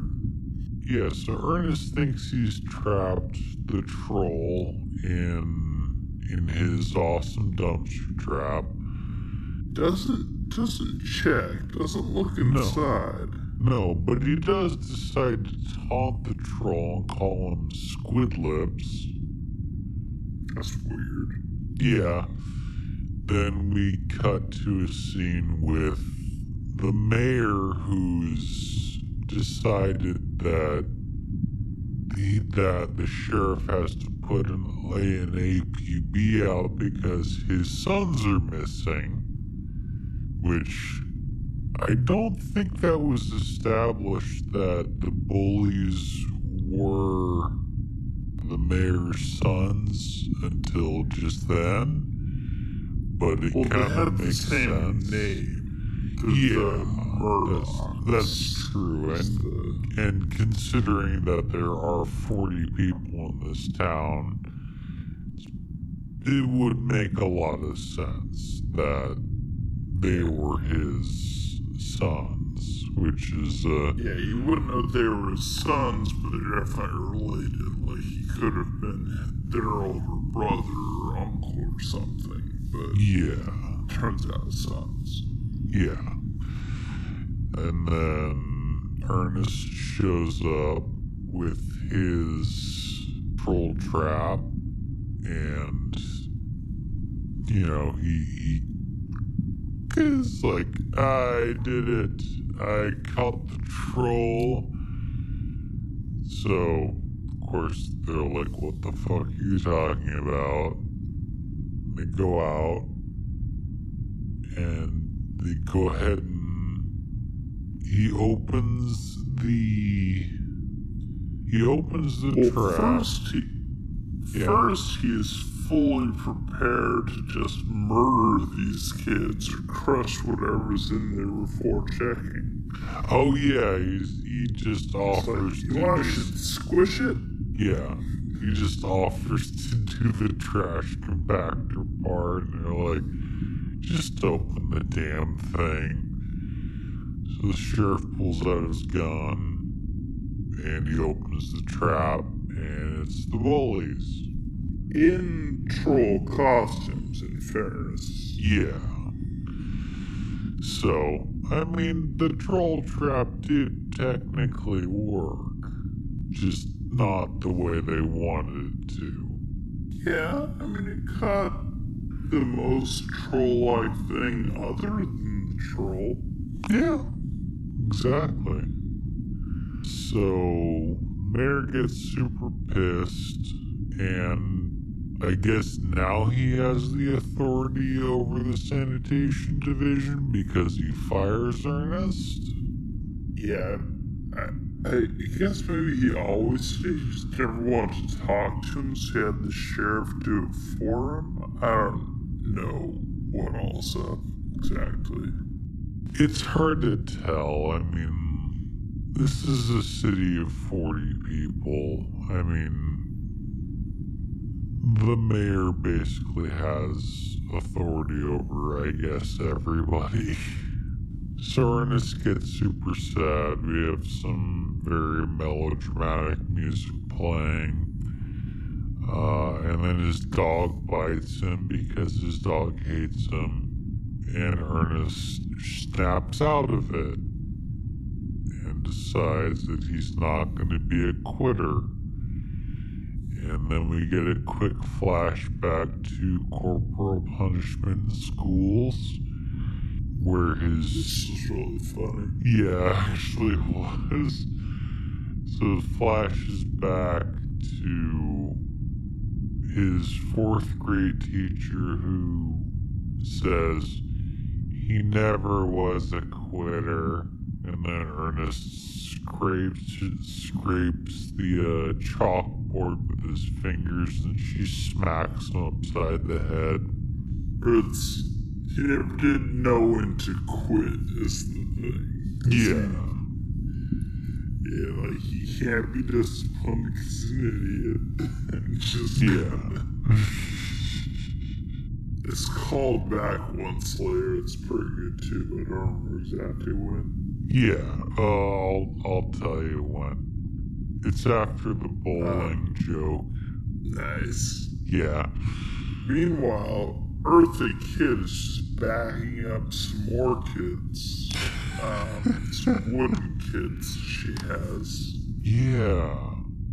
Which I don't think were mentioned before that, but if they were, I missed it. They weren't. Ernest goes back to the tree again, and then nothing happens, and he leaves again. No, I think he runs it. Doesn't he run into the troll one more time? Oh yeah, no, he he sees the uh, the children, because he he comments.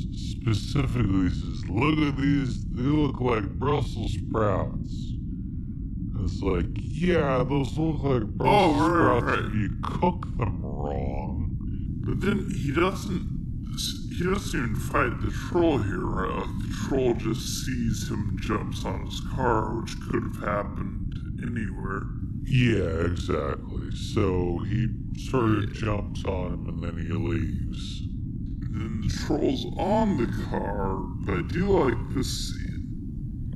Yeah, this is pretty cool. Like this, this is actually fairly well done, it seems like. Yeah, because he's on the tr- he's on Ernest's truck, and uh, they try to he uses the troll away spray, which works for half a second, and then I guess.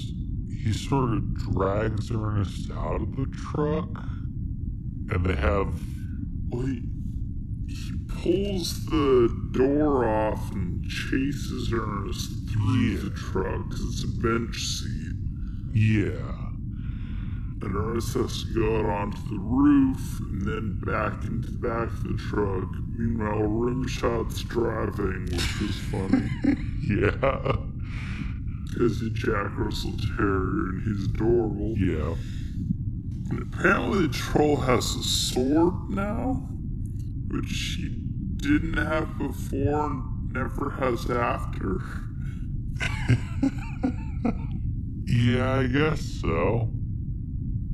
Because you stab him through the roof and then he's cutting through Ernest's, like, pruning shears he's using to block. But the, the obviously not trying not to hurt the stuntman kicks his side. It was a pretty good scene as far as, like, not action-packed, but believable for unathletic people. Yeah. You know, it's like, oh god, gotta scramble. Like, for, for a man in a giant head costume and a forty-one-year-old chain smoker who's going to die in a de- less than a decade from lung cancer, it's pretty enjoyable for a fight scene. Well, Ernest's kind of ripped, actually. Like, here's what yeah. I can tell. He's wiry and pretty well built. Oh yeah, like Jim Varney is. I don't know if that's supposed to come through with the character, but oh, I think so, definitely. He looks strong. Yeah, and then we get the first instance of Ernest calling Trantor booger lips, which. What happens to squid lips, Ernest? Stick with your goddamn names.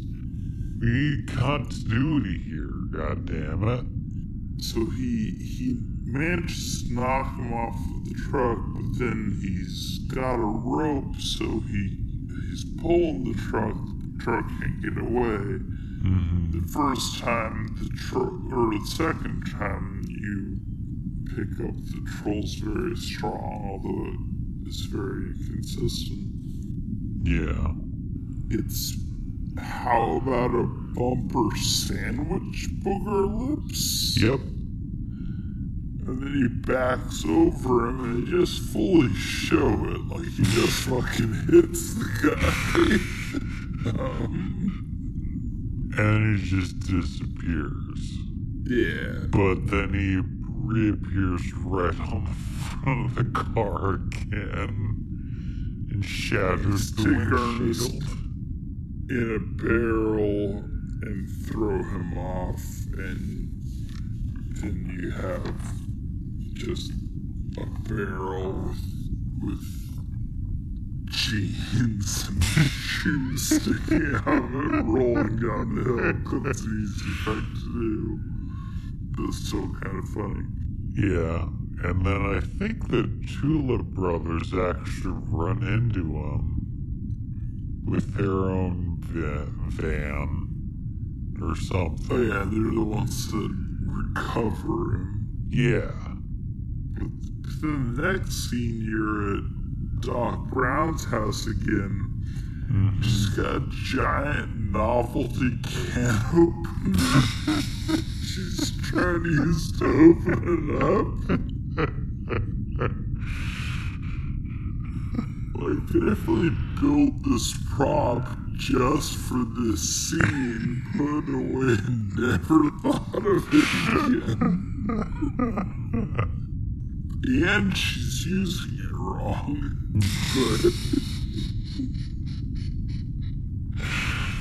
But, but they discovered that there apparently were two pages stuck together in that giant troll, Trollonomicon? What do we call that book? I don't know. I like Trollonomicon. Okay.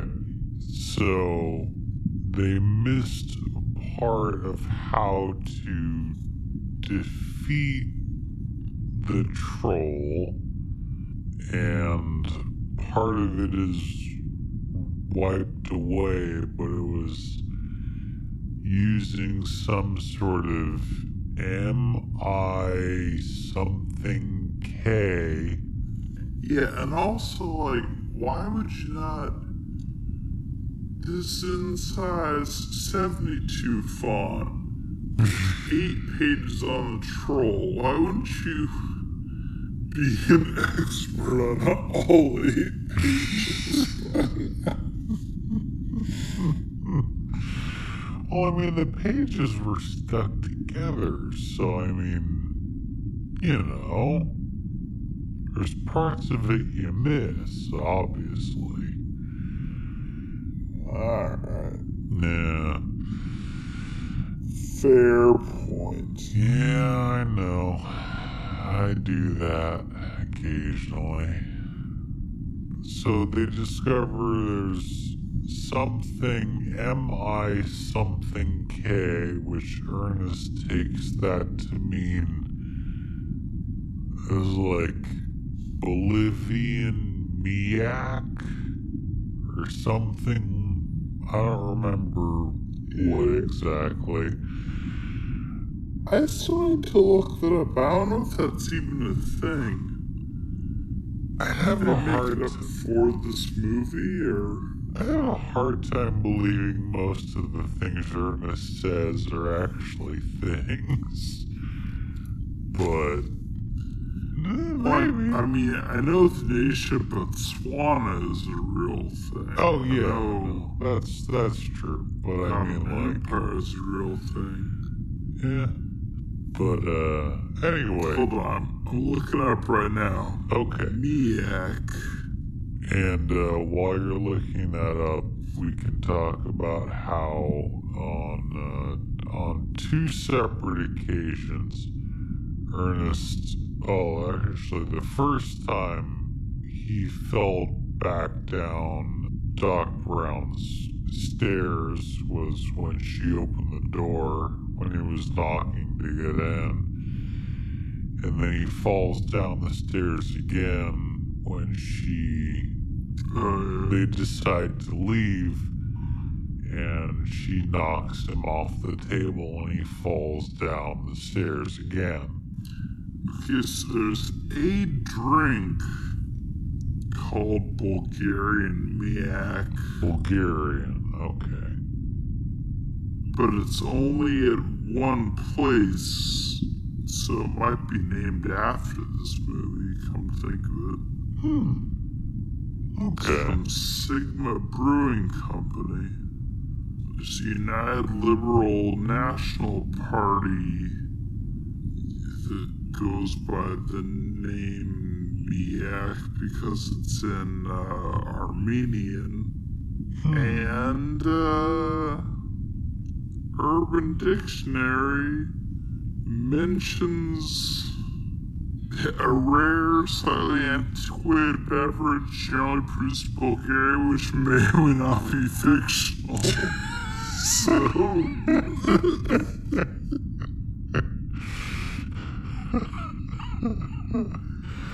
That's abnormally unhelpful. um,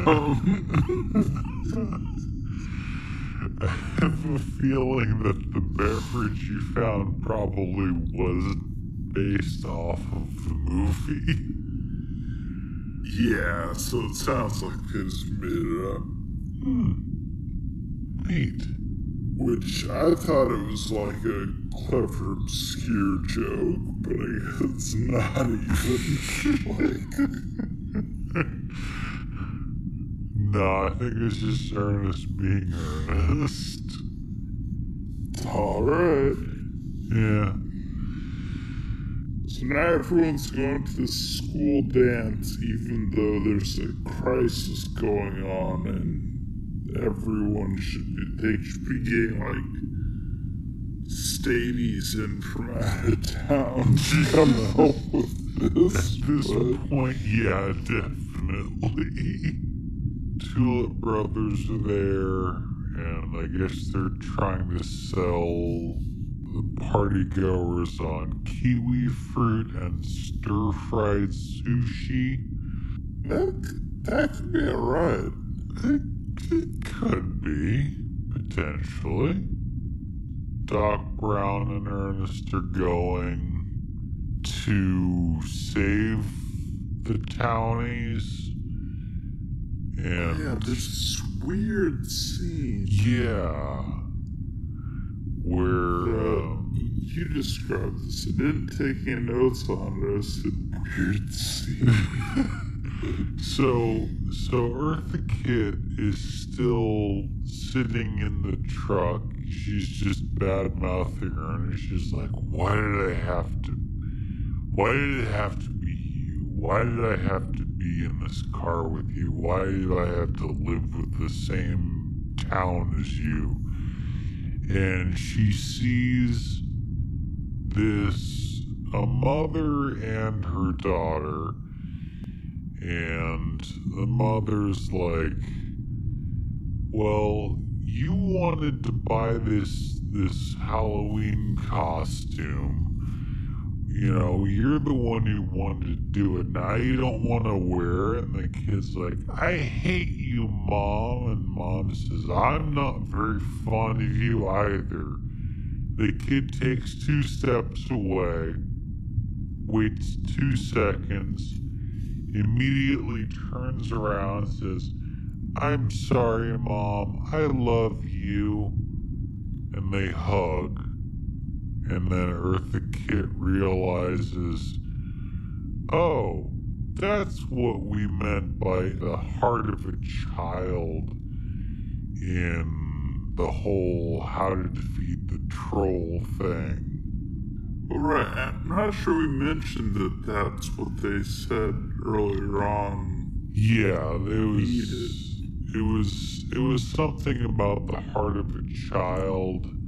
It's like a mother's love in the heart of a child. A mother's care. Mother's care. And there's a kind of funny joke at some point that I forget where, where she... is being taken literally like, we need the heart of a child, and just looks at the children like, ah! Yeah. That was, uh, that, that, must that, was right. that must have been when she first met the kids, was something about the heart of a child, and then she kind of hisses at them, and it's like, that's funny. But then, for some reason, Eartha Kitt decides that the heart of a child means unconditional love, which she doesn't immediately go tell Ernest how to defeat the troll with unconditional love. But, uh... also, all the love now seems conditional as hell. So yeah, exactly. In fact, the entire scene was about the conditions placed on it. So, that happened. Then we get to the costume contest at the Halloween party. Yeah, and this... I guess the entire town's population is here, because they have been talking this thing up for the entire movie. Mm-hmm. It is super small. Yeah. Ernest goes to help them, but he runs into the door and the door's open to him. Mm-hmm.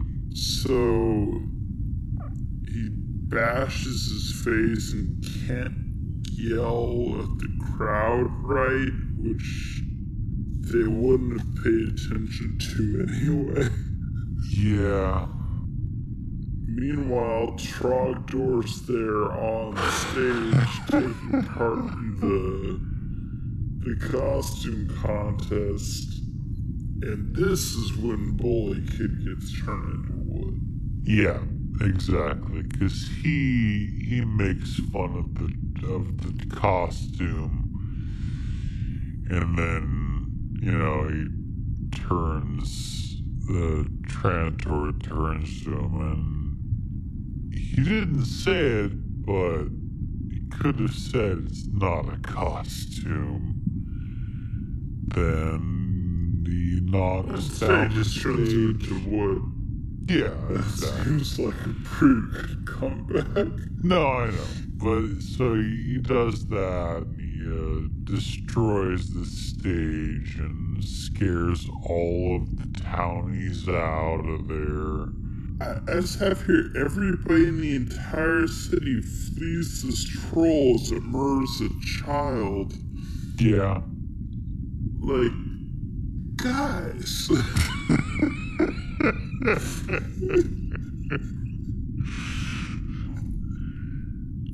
Yeah, this is one like, of those. Um, is, does anyone live here?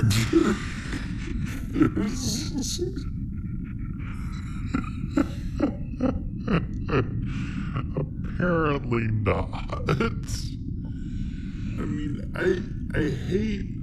I hate those guys in there like, well, if, it was, if I was on that plane, nine eleven would have happened or whatever. But listen, straight up, if I was in that auditorium and something five feet tall is murdering someone three feet tall who's a child of someone I know, I'm not...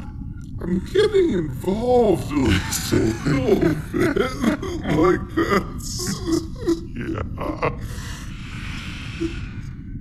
Yeah. And I don't have feet. Like that's...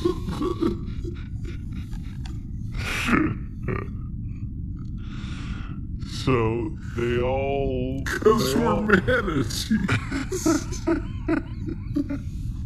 So remember, they all... everybody remember.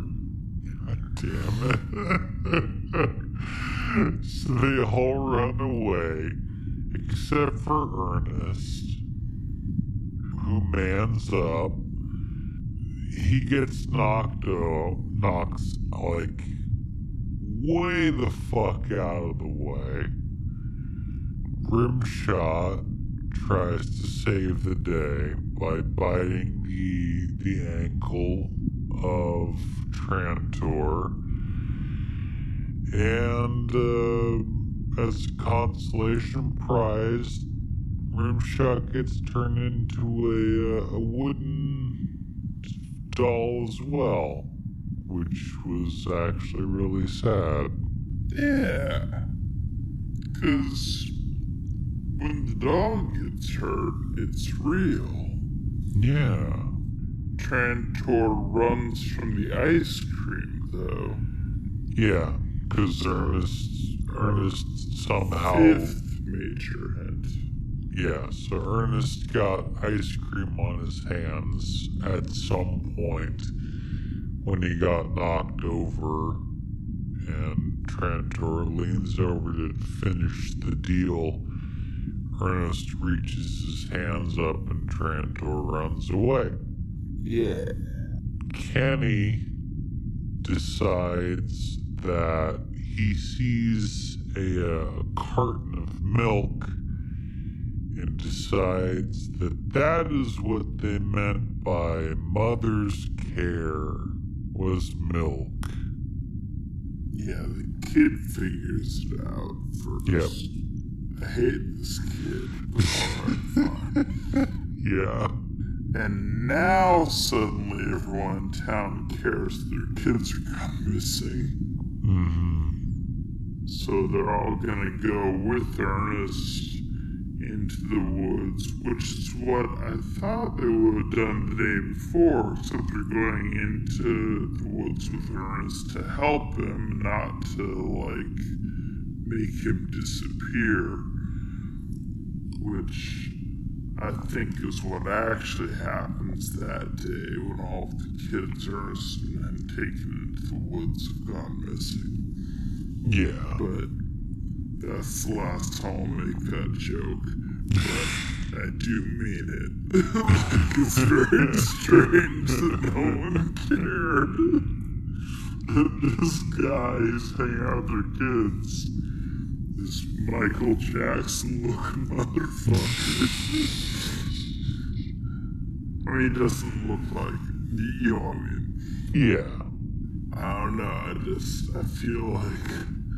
I feel like small towns murder people for a lot less.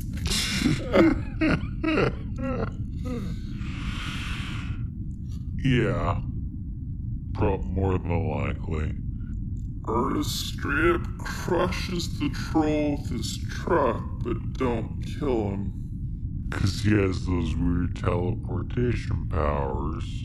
Yeah, and he's invincible, except against poor, like, Corsi Wolf and pets. um, to be fair, he's been, he'd been hibernating for like a hundred years, so he probably was building up his strength. He's I just guess. doing crunches underground. Yeah, for a hundred years. I can think of no better explanation as to why he is now stronger. I mean, I do know some guys who went to jail and came back real swole. So that's oh, yeah. No, makes sense. He had a hundred years, not like five or ten or whatever, so. This is when all the egg spore things, the gremlin eggs, it's fairy gremlins too, I don't know if that's, uh, yeah, necessarily the same effect, but they use, they reuse so many others that it might just be spores from gremlins too. Land, and Ernest tries to catch him, but he can't. And there's actually a pretty good uh, practical effect where they burrow into the ground. Yeah. Like, it looks pretty alright. And this is just where my notes say, you know, these practical effects don't suck. Which is thirty seconds before, yes they do. Because they all start bursting out of the ground, full grown, all these trolls. Mm-hmm. And the bursting out of the ground looks really cool, but the trolls themselves are terrible. uh, I thought, there's like, and I haven't written down this nail guy, there's Vladimir Putin, there's Doctor Seuss head, there's multiple chins, there's cartoony one with the giant lip, there's a D and D troll, there's Fat Baker, and they all just have that gross, like, they look like garbage pail kids. Mm-hmm. And I think one or two of them are actually just straight up the puppets from Killer Klowns from Outer Space repainted. Because the special effects team from Killer Klowns from Outer Space is the same one that they hired for these, that, I think, like the last three Ernest movies or something. So I think they just reused the props, and it's, they're very different than the main troll. The main troll looks like he was conceived by an entirely different, much more dark crystal sort of labyrinth. Uh, uh, uh, who's that guy? Brian Froud. He's an illustrator. He illustrated the trolls for uh, Labyrinth, and it seemed like the the Trantor, at least, was sort of in that vein. Mm-hmm. These ones, just in that sort of gross-out nineties, eighties cartoon vein, and I hate them. Well, the plus also... You don't have to stare at them for too long. It's true. Well, they also don't make any sense. Like, they they pop out, and one pops out like a rolling pin, and like a weird chef outfit, and one pops out with like all these bandoliers full of bullets around his, his chest, and one pops out with like a hammer, it's a bunch of nails coming out of all Hellraiser-y. It's like, who? These guys were just born. What is... Why is Trantor just an ugly thing in, like, period-appropriate clothes from last time he was active? And these guys are all, like, weird theme Muppets. I don't know. I hate him. Two words. Low budget. And they just borrowed the garbage kill kid, kids. Yeah. Kill Klowns from Outer Space ones.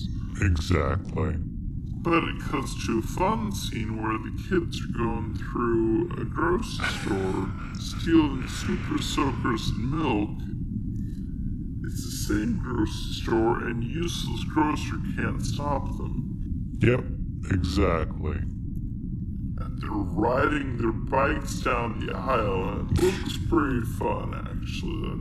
The little kid part of it's like, yeah, that would... That would yeah, definitely. I would rather just bike through a grocery store and like, knock everything over.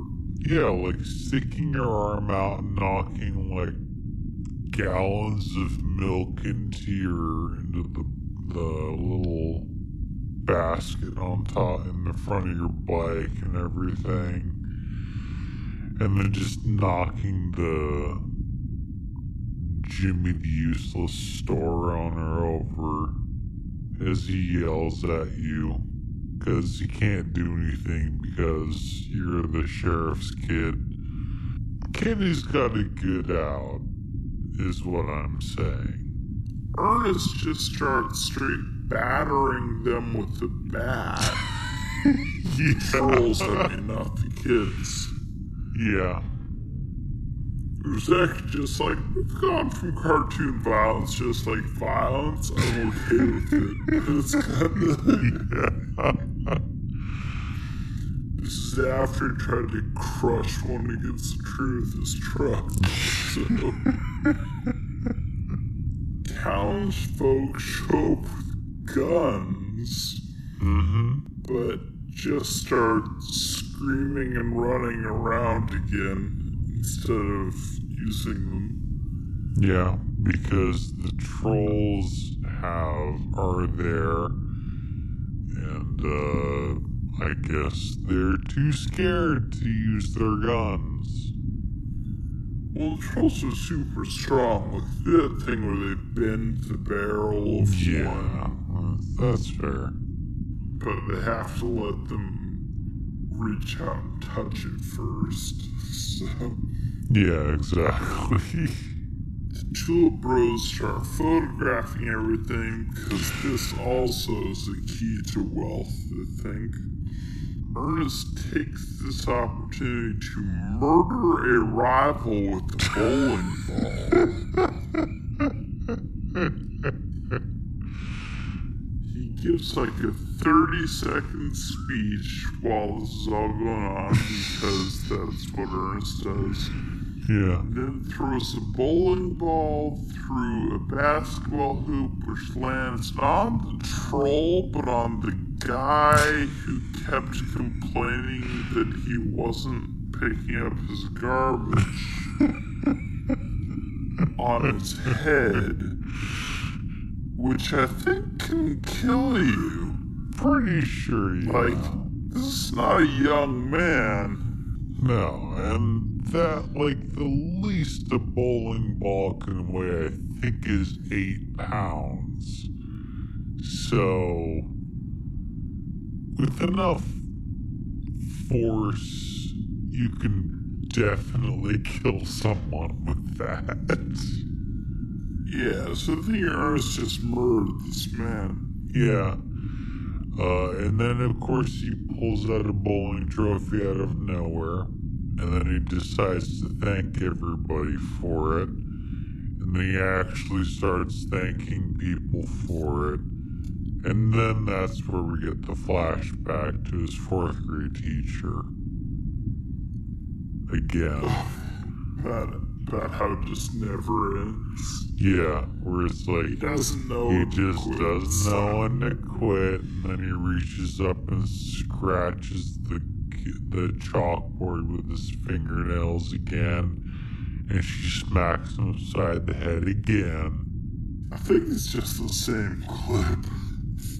No, I think twice. It, I think it was slightly different. I don't know. Whatever.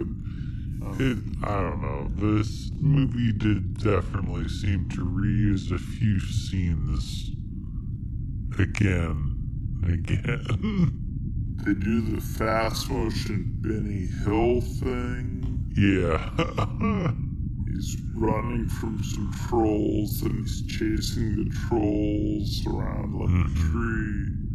Bullet mouth troll eats all the bullets from the cop's gun. Then his friend hits him back out with a baseball bat and he's shooting a gun at the cop who's handcuffed to a car and just sort of like having fun missing him and freaking out the cop while two other trolls crucify a clown upside down onto the tree. Like, it's, it's a lot. Yeah. Kids arrive, and it turns out spraying them with milk melts them into a pile of blood and bones. Like, it's straight up gross. They don't melt. There's no melt effect. That'd be pretty cool. Mm-hmm. They they spin around and go down to the bottom of the screen. Then it cuts to a goop pile. Mm-hmm. It's a little disappointing, actually, but I think they had pretty much run out of budget at this point. Yeah. Kid saves Ernest, kid saves his dad. This goes on for like a while. Yeah. Where they just they just go around murdering all these trolls. And I was so disappointed because there was one point where I think it was when the kid was saving Ernest, where the kid says, "Hey, butt breath," and then he kills the thing, and then there was no post-mortem one-liner. I was very disappointed in that. Because he could have at least done a one-liner like, "Guess you're lactose intolerant." And then he puts on the shades, and then the Who starts playing, and then we're in C S I Miami all of a sudden. Oh, that would be pretty good. Yeah, I know, right? Instead they just, they showcase all the different forms they thought of that lactose could take. Yeah. Because, like, they fire yogurt out of that, that goo cannon from before, because it's the same tree. Mm-hmm. The kid has milk in, like, a little squirt gun and the super soaker. And also throw some powdered milk into a fan that goes on them to, like, gas them. This is when we also get the, uh, the second Rogues Gallery of Ernest characters segment where they're, they're yeah. firing off all this stuff. And yeah, it's just weird. It's the same bunch of guys all operating various machinery, and I don't know how many trolls they have, but they... It goes back and forth between the kids killing them and Ernest killing them, the kids killing them and Ernest killing them, for a really long time in different ways. Throwing a carton of milk into a car melts one, throwing a carton of milk on top of one through a hole in the wall so you don't have to show the actual troll puppet melts one, squirting on melts one, dropping yogurt off a little like remote control drone melts them. Mm-hmm. Meanwhile, Trantor has a terrifying final form. Yeah. Which, why didn't he do this? Why didn't he not do this earlier? Like, he's... he's well, he, had to, he had to ask spirits to make him do it. Yeah, but why couldn't he have done this earlier? Would have, he would have had to, he was busy. Yeah, but he had to get kids. But he could have done this first, and then he could have gotten all the kids, and he wouldn't have had to worry about getting killed earlier. So, like, but, but why, why didn't he do it now, earlier? Why do you have to wait until all of his, all of his kids were dead? Well, what it do is he he he grow he grow more he grow more horn. Actually, he grows horns. He didn't have horns before, so he grow horn. Him, him nail get longer, uh-huh. and, and and dicks come out him cheek and ears. Yeah. But I guess the, the wobbly tentacle things, but, but they kind of look like dick. But but but why but why he no do earlier? He busy. But but he only need five kid in twenty four hours. He have much time to turn invincible. But him, I don't know. He's a lazy, he's a lazy fuck is what he is. Lazy. It was the terrifying final form. Lazy, useless Trantor. The kid actually comments on the char- character gallery at this point, saying, "Oh God, you've got multiple exactly or something." Kid finally gets dulled because he he pop up in his terrifying true form, which is immune to milk, and he even says, "Like I'm immune to milk now," or something. So the kid shoots him, but it doesn't do anything, and then he finally turns Kenny into a doll. Oh my God, he killed Kenny. Yeah!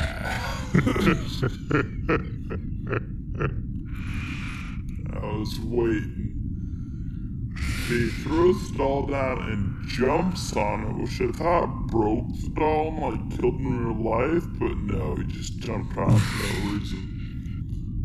It's a terrible ass doll and it's fine. And then everyone's angry at the troll because it killed their kid in front of them, mm-hmm. which seems fair. Yeah. He also makes a ring of fire around the tree so that it's just him versus Ernest and the townspeople can't get close. Mm-hmm. And the townspeople are all like, "Kill that troll!" And Ernest's like, "I'm gonna kill this troll." And then Eartha Kitt whispers to someone right next to her that Ernest doesn't get it yet. Uh, the weakness is unconditional love. And then Ernest hears her or spontaneously comes to the same conclusion himself when he sees that the townspeople are angry. He's like, "Oh, this is bad. We're mad at things that killed our kids."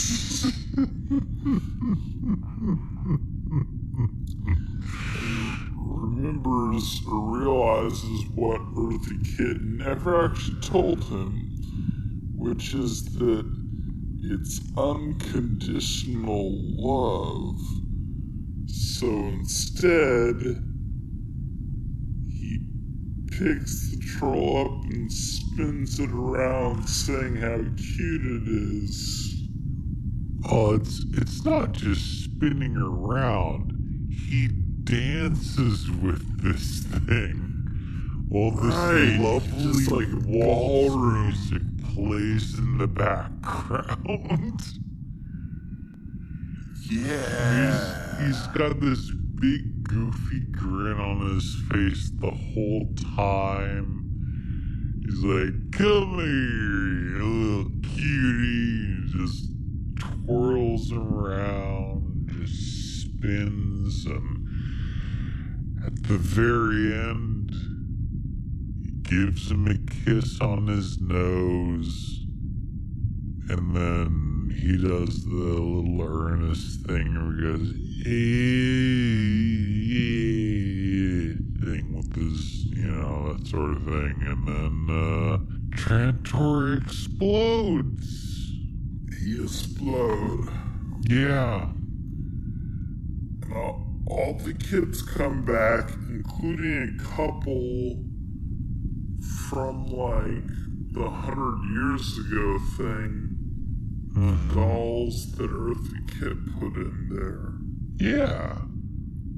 Which means she's hun- like one hundred twenty years old or something? Yeah, they they kept referring to her as their sister, so she's at least one hundred ten years old. Which, yeah, bravo for her, because if, you, if you're one hundred ten and you look that good, then good for you. Yeah, they never really, well, they never told us exactly how old, how long ago the thing was, because it just said long ago.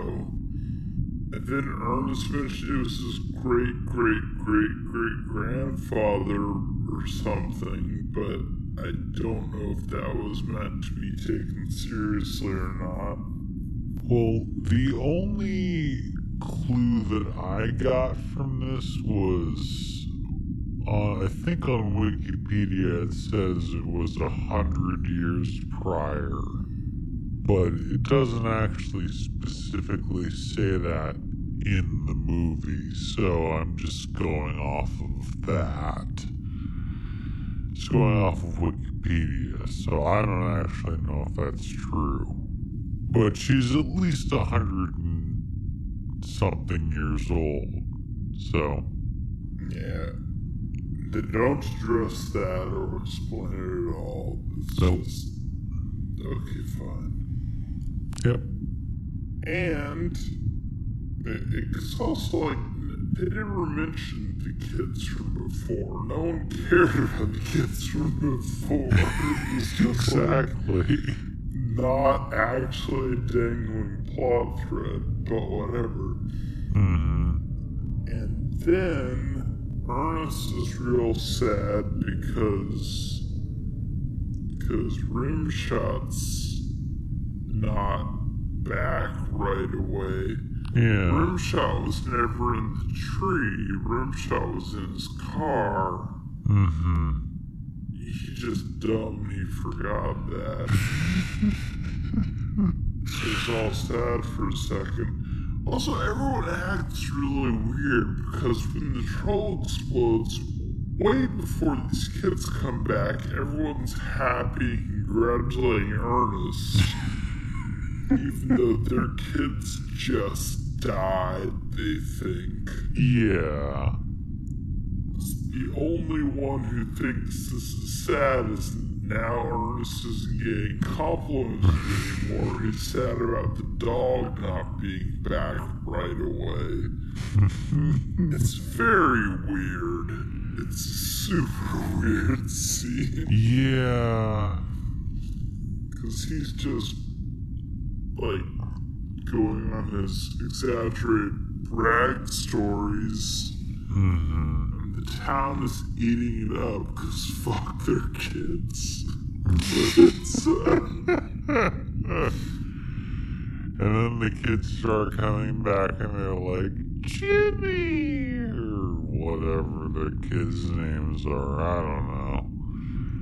Yeah, no one's ever sad or scared. Nope.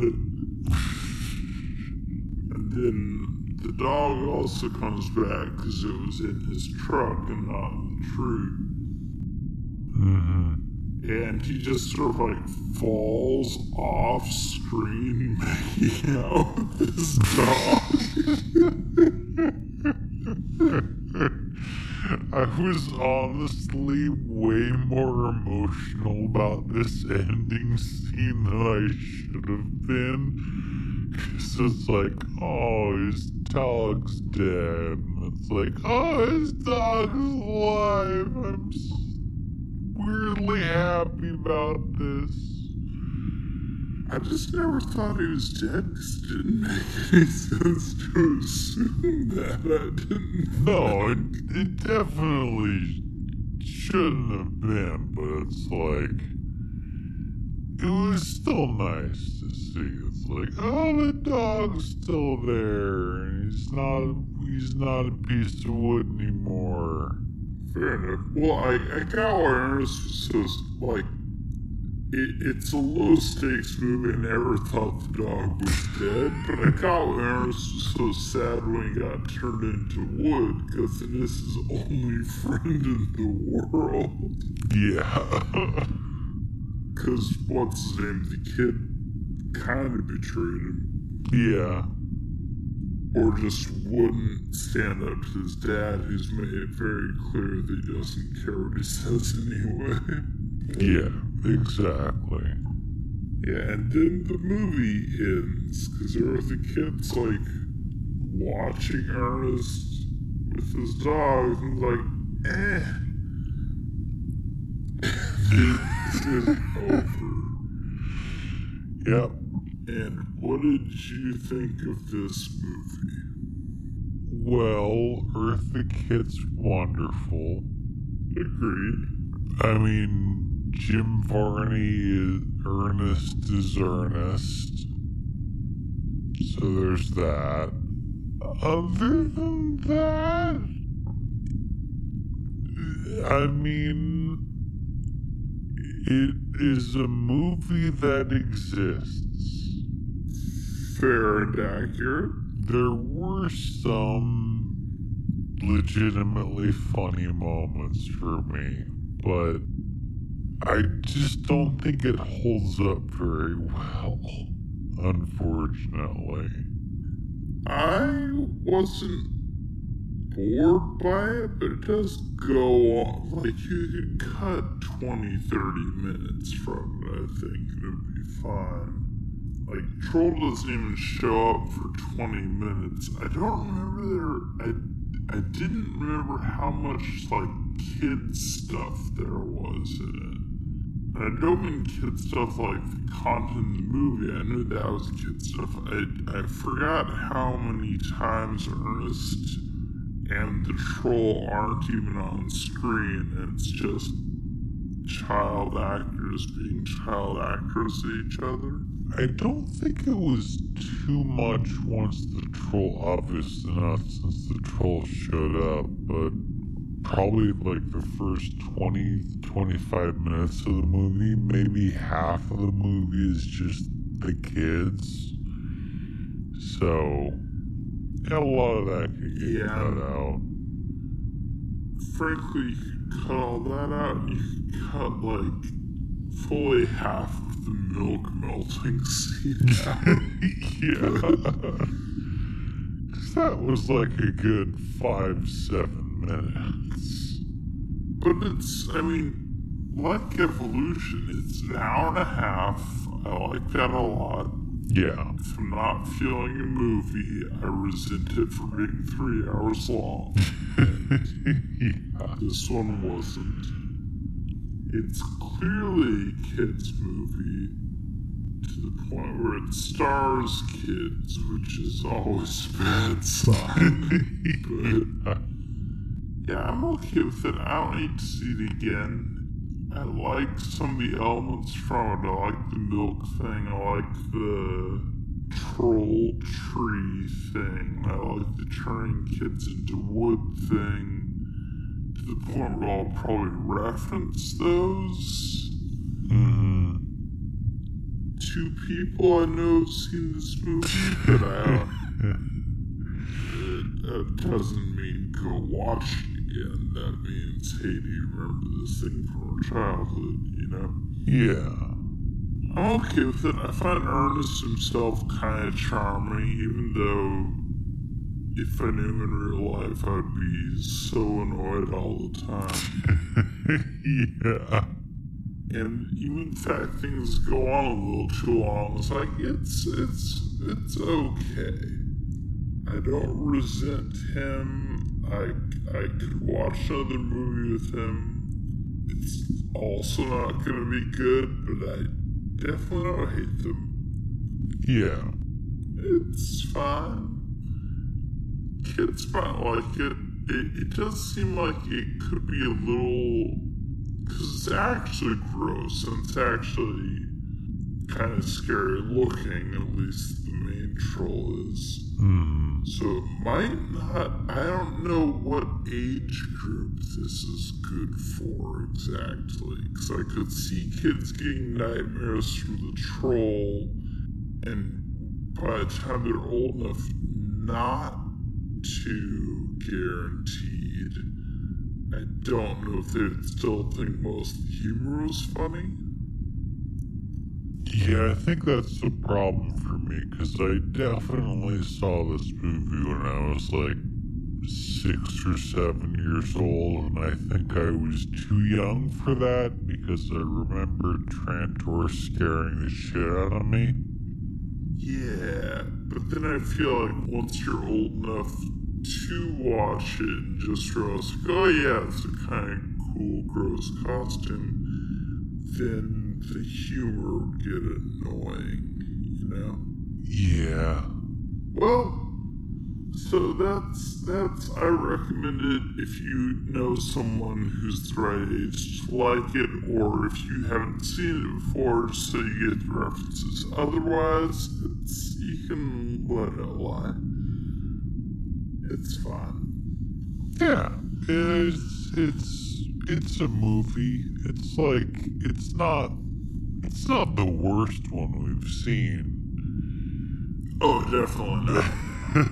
I, I would watch this three more times before I watched like Tomb Raider. So yeah, but it's it's also not like.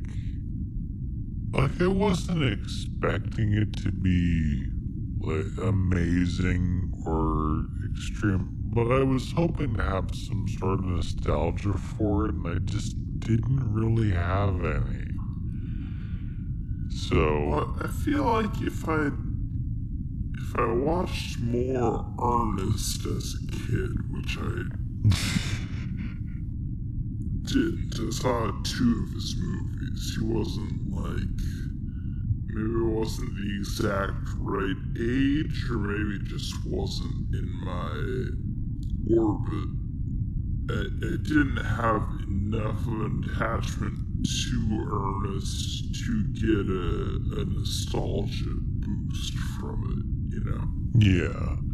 Well, I didn't have like a huge nostalgia connection with him, but like I just it's more just because I remember seeing him in local ads and having seen this movie and Ernest Goes to Jail and maybe one of the other ones.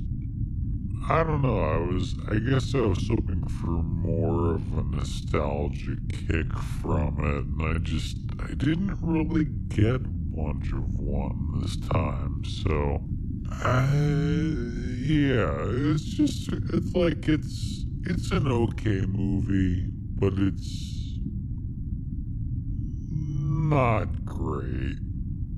Like, don't expect it to be fun, like, super funny or anything like that. It, It's definitely got some gross moments, but for the most part, it's just kind of a Ernest does his Ernest shtick, and there are child actors doing child actor things, and um, all the parents are morons.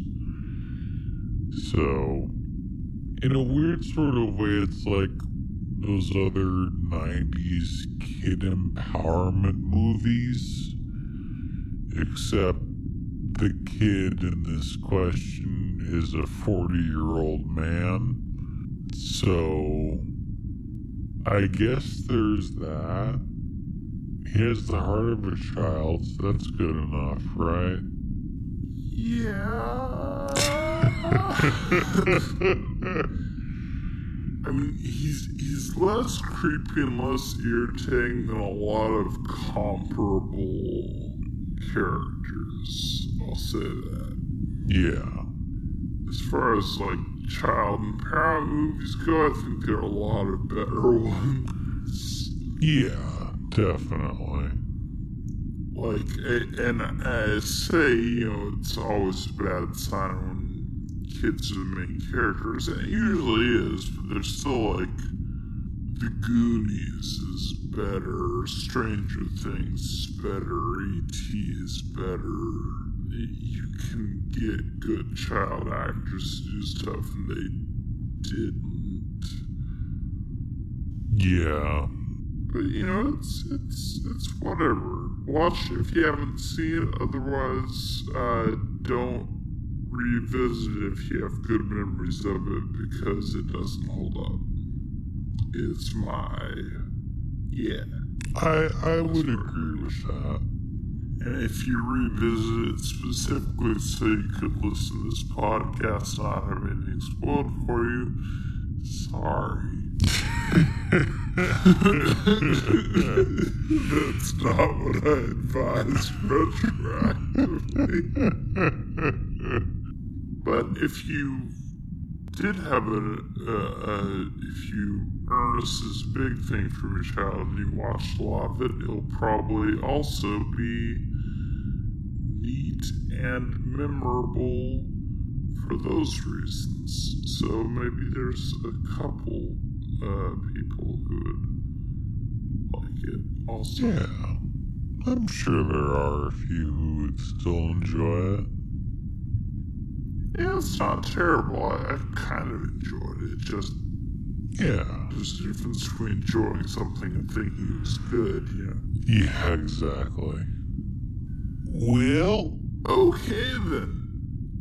Well, that, that, that was us. This is our Halloween spooktacular episode for twenty nineteen. Tune in next month. We'll be putting up the Lost episode, which is never actually lost. It took a long time to edit. Featuring Sam and Anthony watching Batman one and two, right? Just the first one. Just the first one. Yeah. Is he ever going to get back in the seat for the second one? Not um, so much. Probably next year sometime. I think we're making it a plan of watching one Batman movie a year. Because, nice. Like, the first... And I will buy him a mic and... Because the first four Batman movies all came out in June. So, I thought it was weird, but, like... We did Batman Forever in June, and then we did Batman in June. So, oh, we'll see what happens. It was weird how that worked out. But, yeah, we'll see what happens. Well, okay then. So, that's probably the next one coming up, and I'm gonna put that poll up any week now. Hell yeah. For the one after it. So, yeah. Awesome. Well, until next time, I've been Ben. I've been Sam. And I love you.